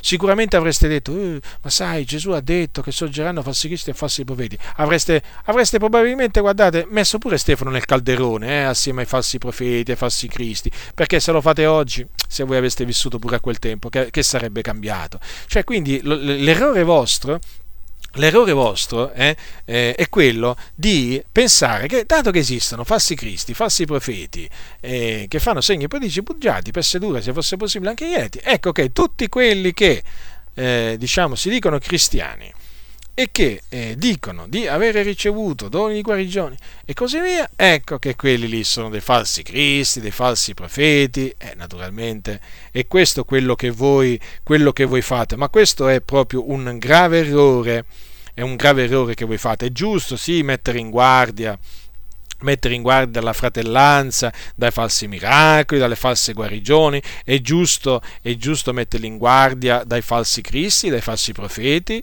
dai falsi dottori, dai falsi apostoli, dai falsi, dai falsi evangelisti, dai falsi pastori, è come se è giusto, io lo faccio, e, però, cioè, eh, dobbiamo anche... Eh, dobbiamo, cioè, è anche giusto parlargli dei veri miracoli eh, e delle vere guarigioni. Eh, fine di far sorgere in loro il, il, desider, il, diciamo, il giusto desiderio di desiderarli per l'edificazione della Chiesa.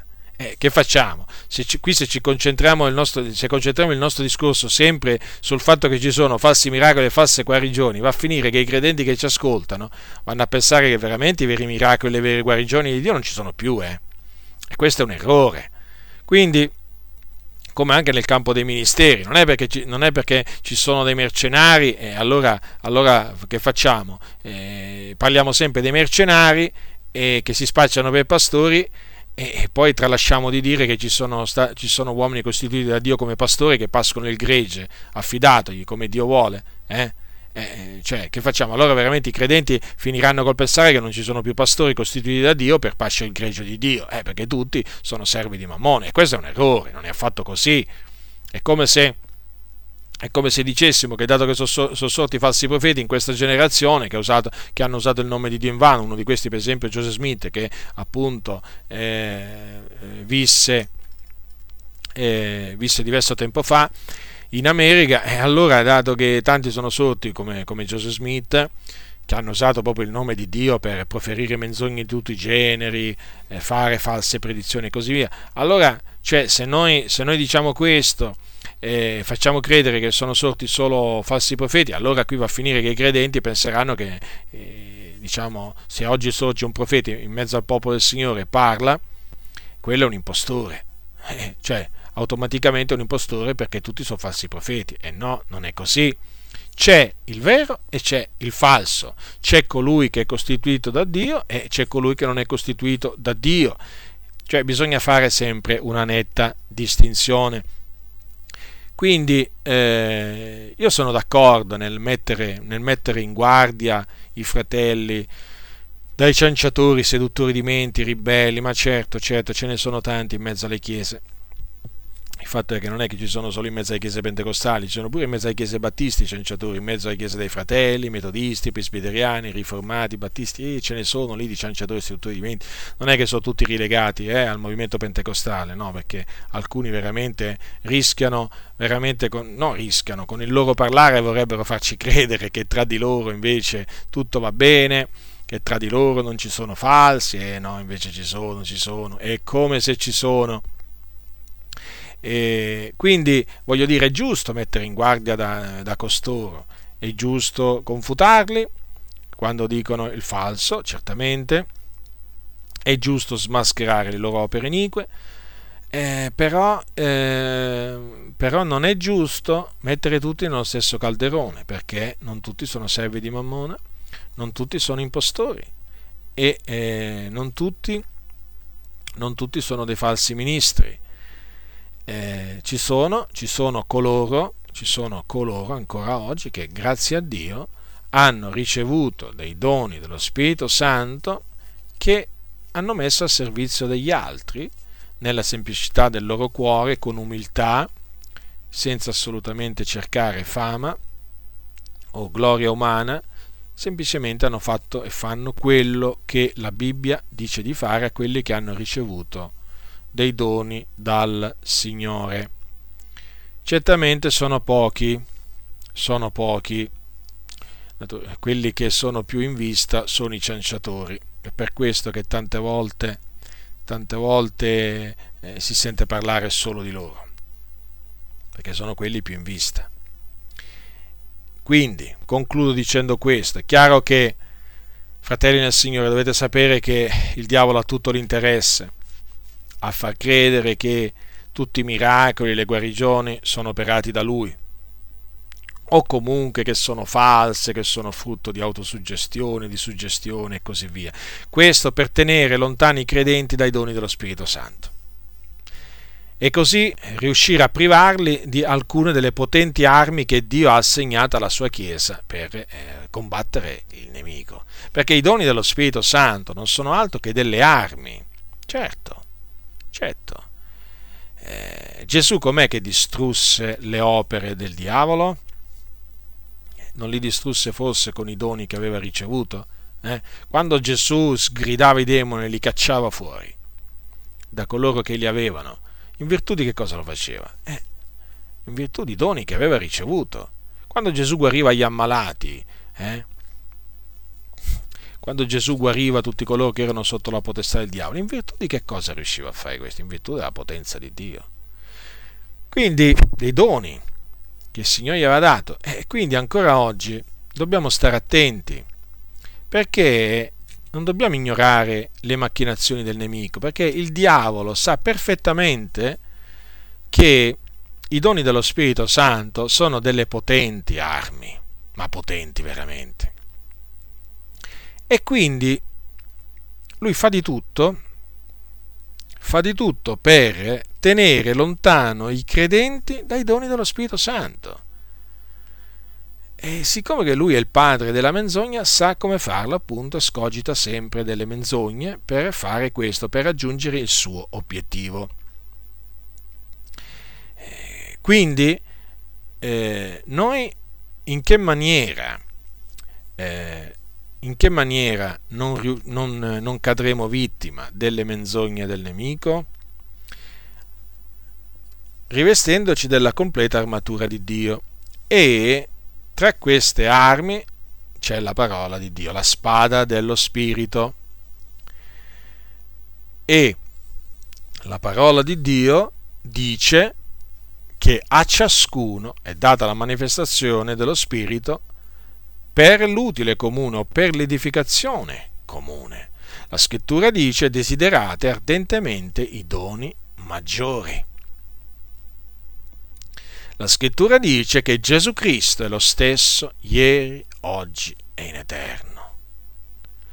Quindi noi non, eh, non accettiamo nessun ragionamento, nessun insegnamento che tende a fare credere che i miracoli e le guarigioni non sono più necessari come una volta e perciò i relativi doni sono cessati. Noi non accettiamo questa dottrina io l'ho confutata e vi esorto, fratelli nel Signore, a non accettarla, a rigettarla, a confutarla pure voi, senza paura, turate la bocca a tutti quegli evangelici che la sostengono, prendete le sacre scritture e turategli la bocca perché c'è bisogno, c'è bisogno di questo affinché la verità sia innalzata, affinché il nome del Signore Gesù Cristo sia glorificato, perché il nome del Signore Gesù viene glorificato quando la parola di verità viene proclamata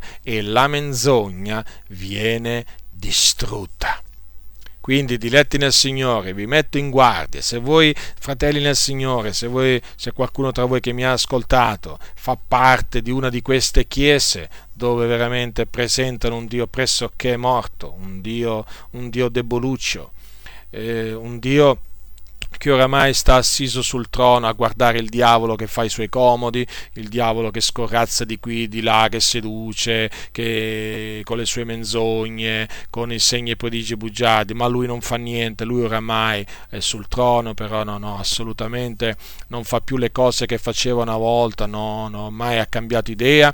Ebbene, se voi siete in una di queste comunità eh, e domenica dopo domenica andate a, andate a sedervi eh, per sentire costoro, questi cianciatori, vi dico questo, vi dico questo, ritiratevi da quella comunità, cercate una chiesa evangelica pentecostale, trinitariana, dove veramente viene predicato l'Evangelo, dove, eh, dove viene esortato il popolo a desiderare i doni dello Spirito Santo. Fatelo perché in quella comunità dove state adesso state perdendo il vostro tempo in questo, in questo, in questo senso. Veramente a sentire questi discorsi state perdendo il vostro tempo che è così prezioso e eh, cioè quei discorsi, quei discorsi che voi avete eh, molte volte sentito contro i miracoli, le guarigioni, contro i, questi, i, i, relativi doni, sono discorsi vani che non vi hanno portato nessuna edificazione. Ecco perché vi dico ritiratevi da costoro, da queste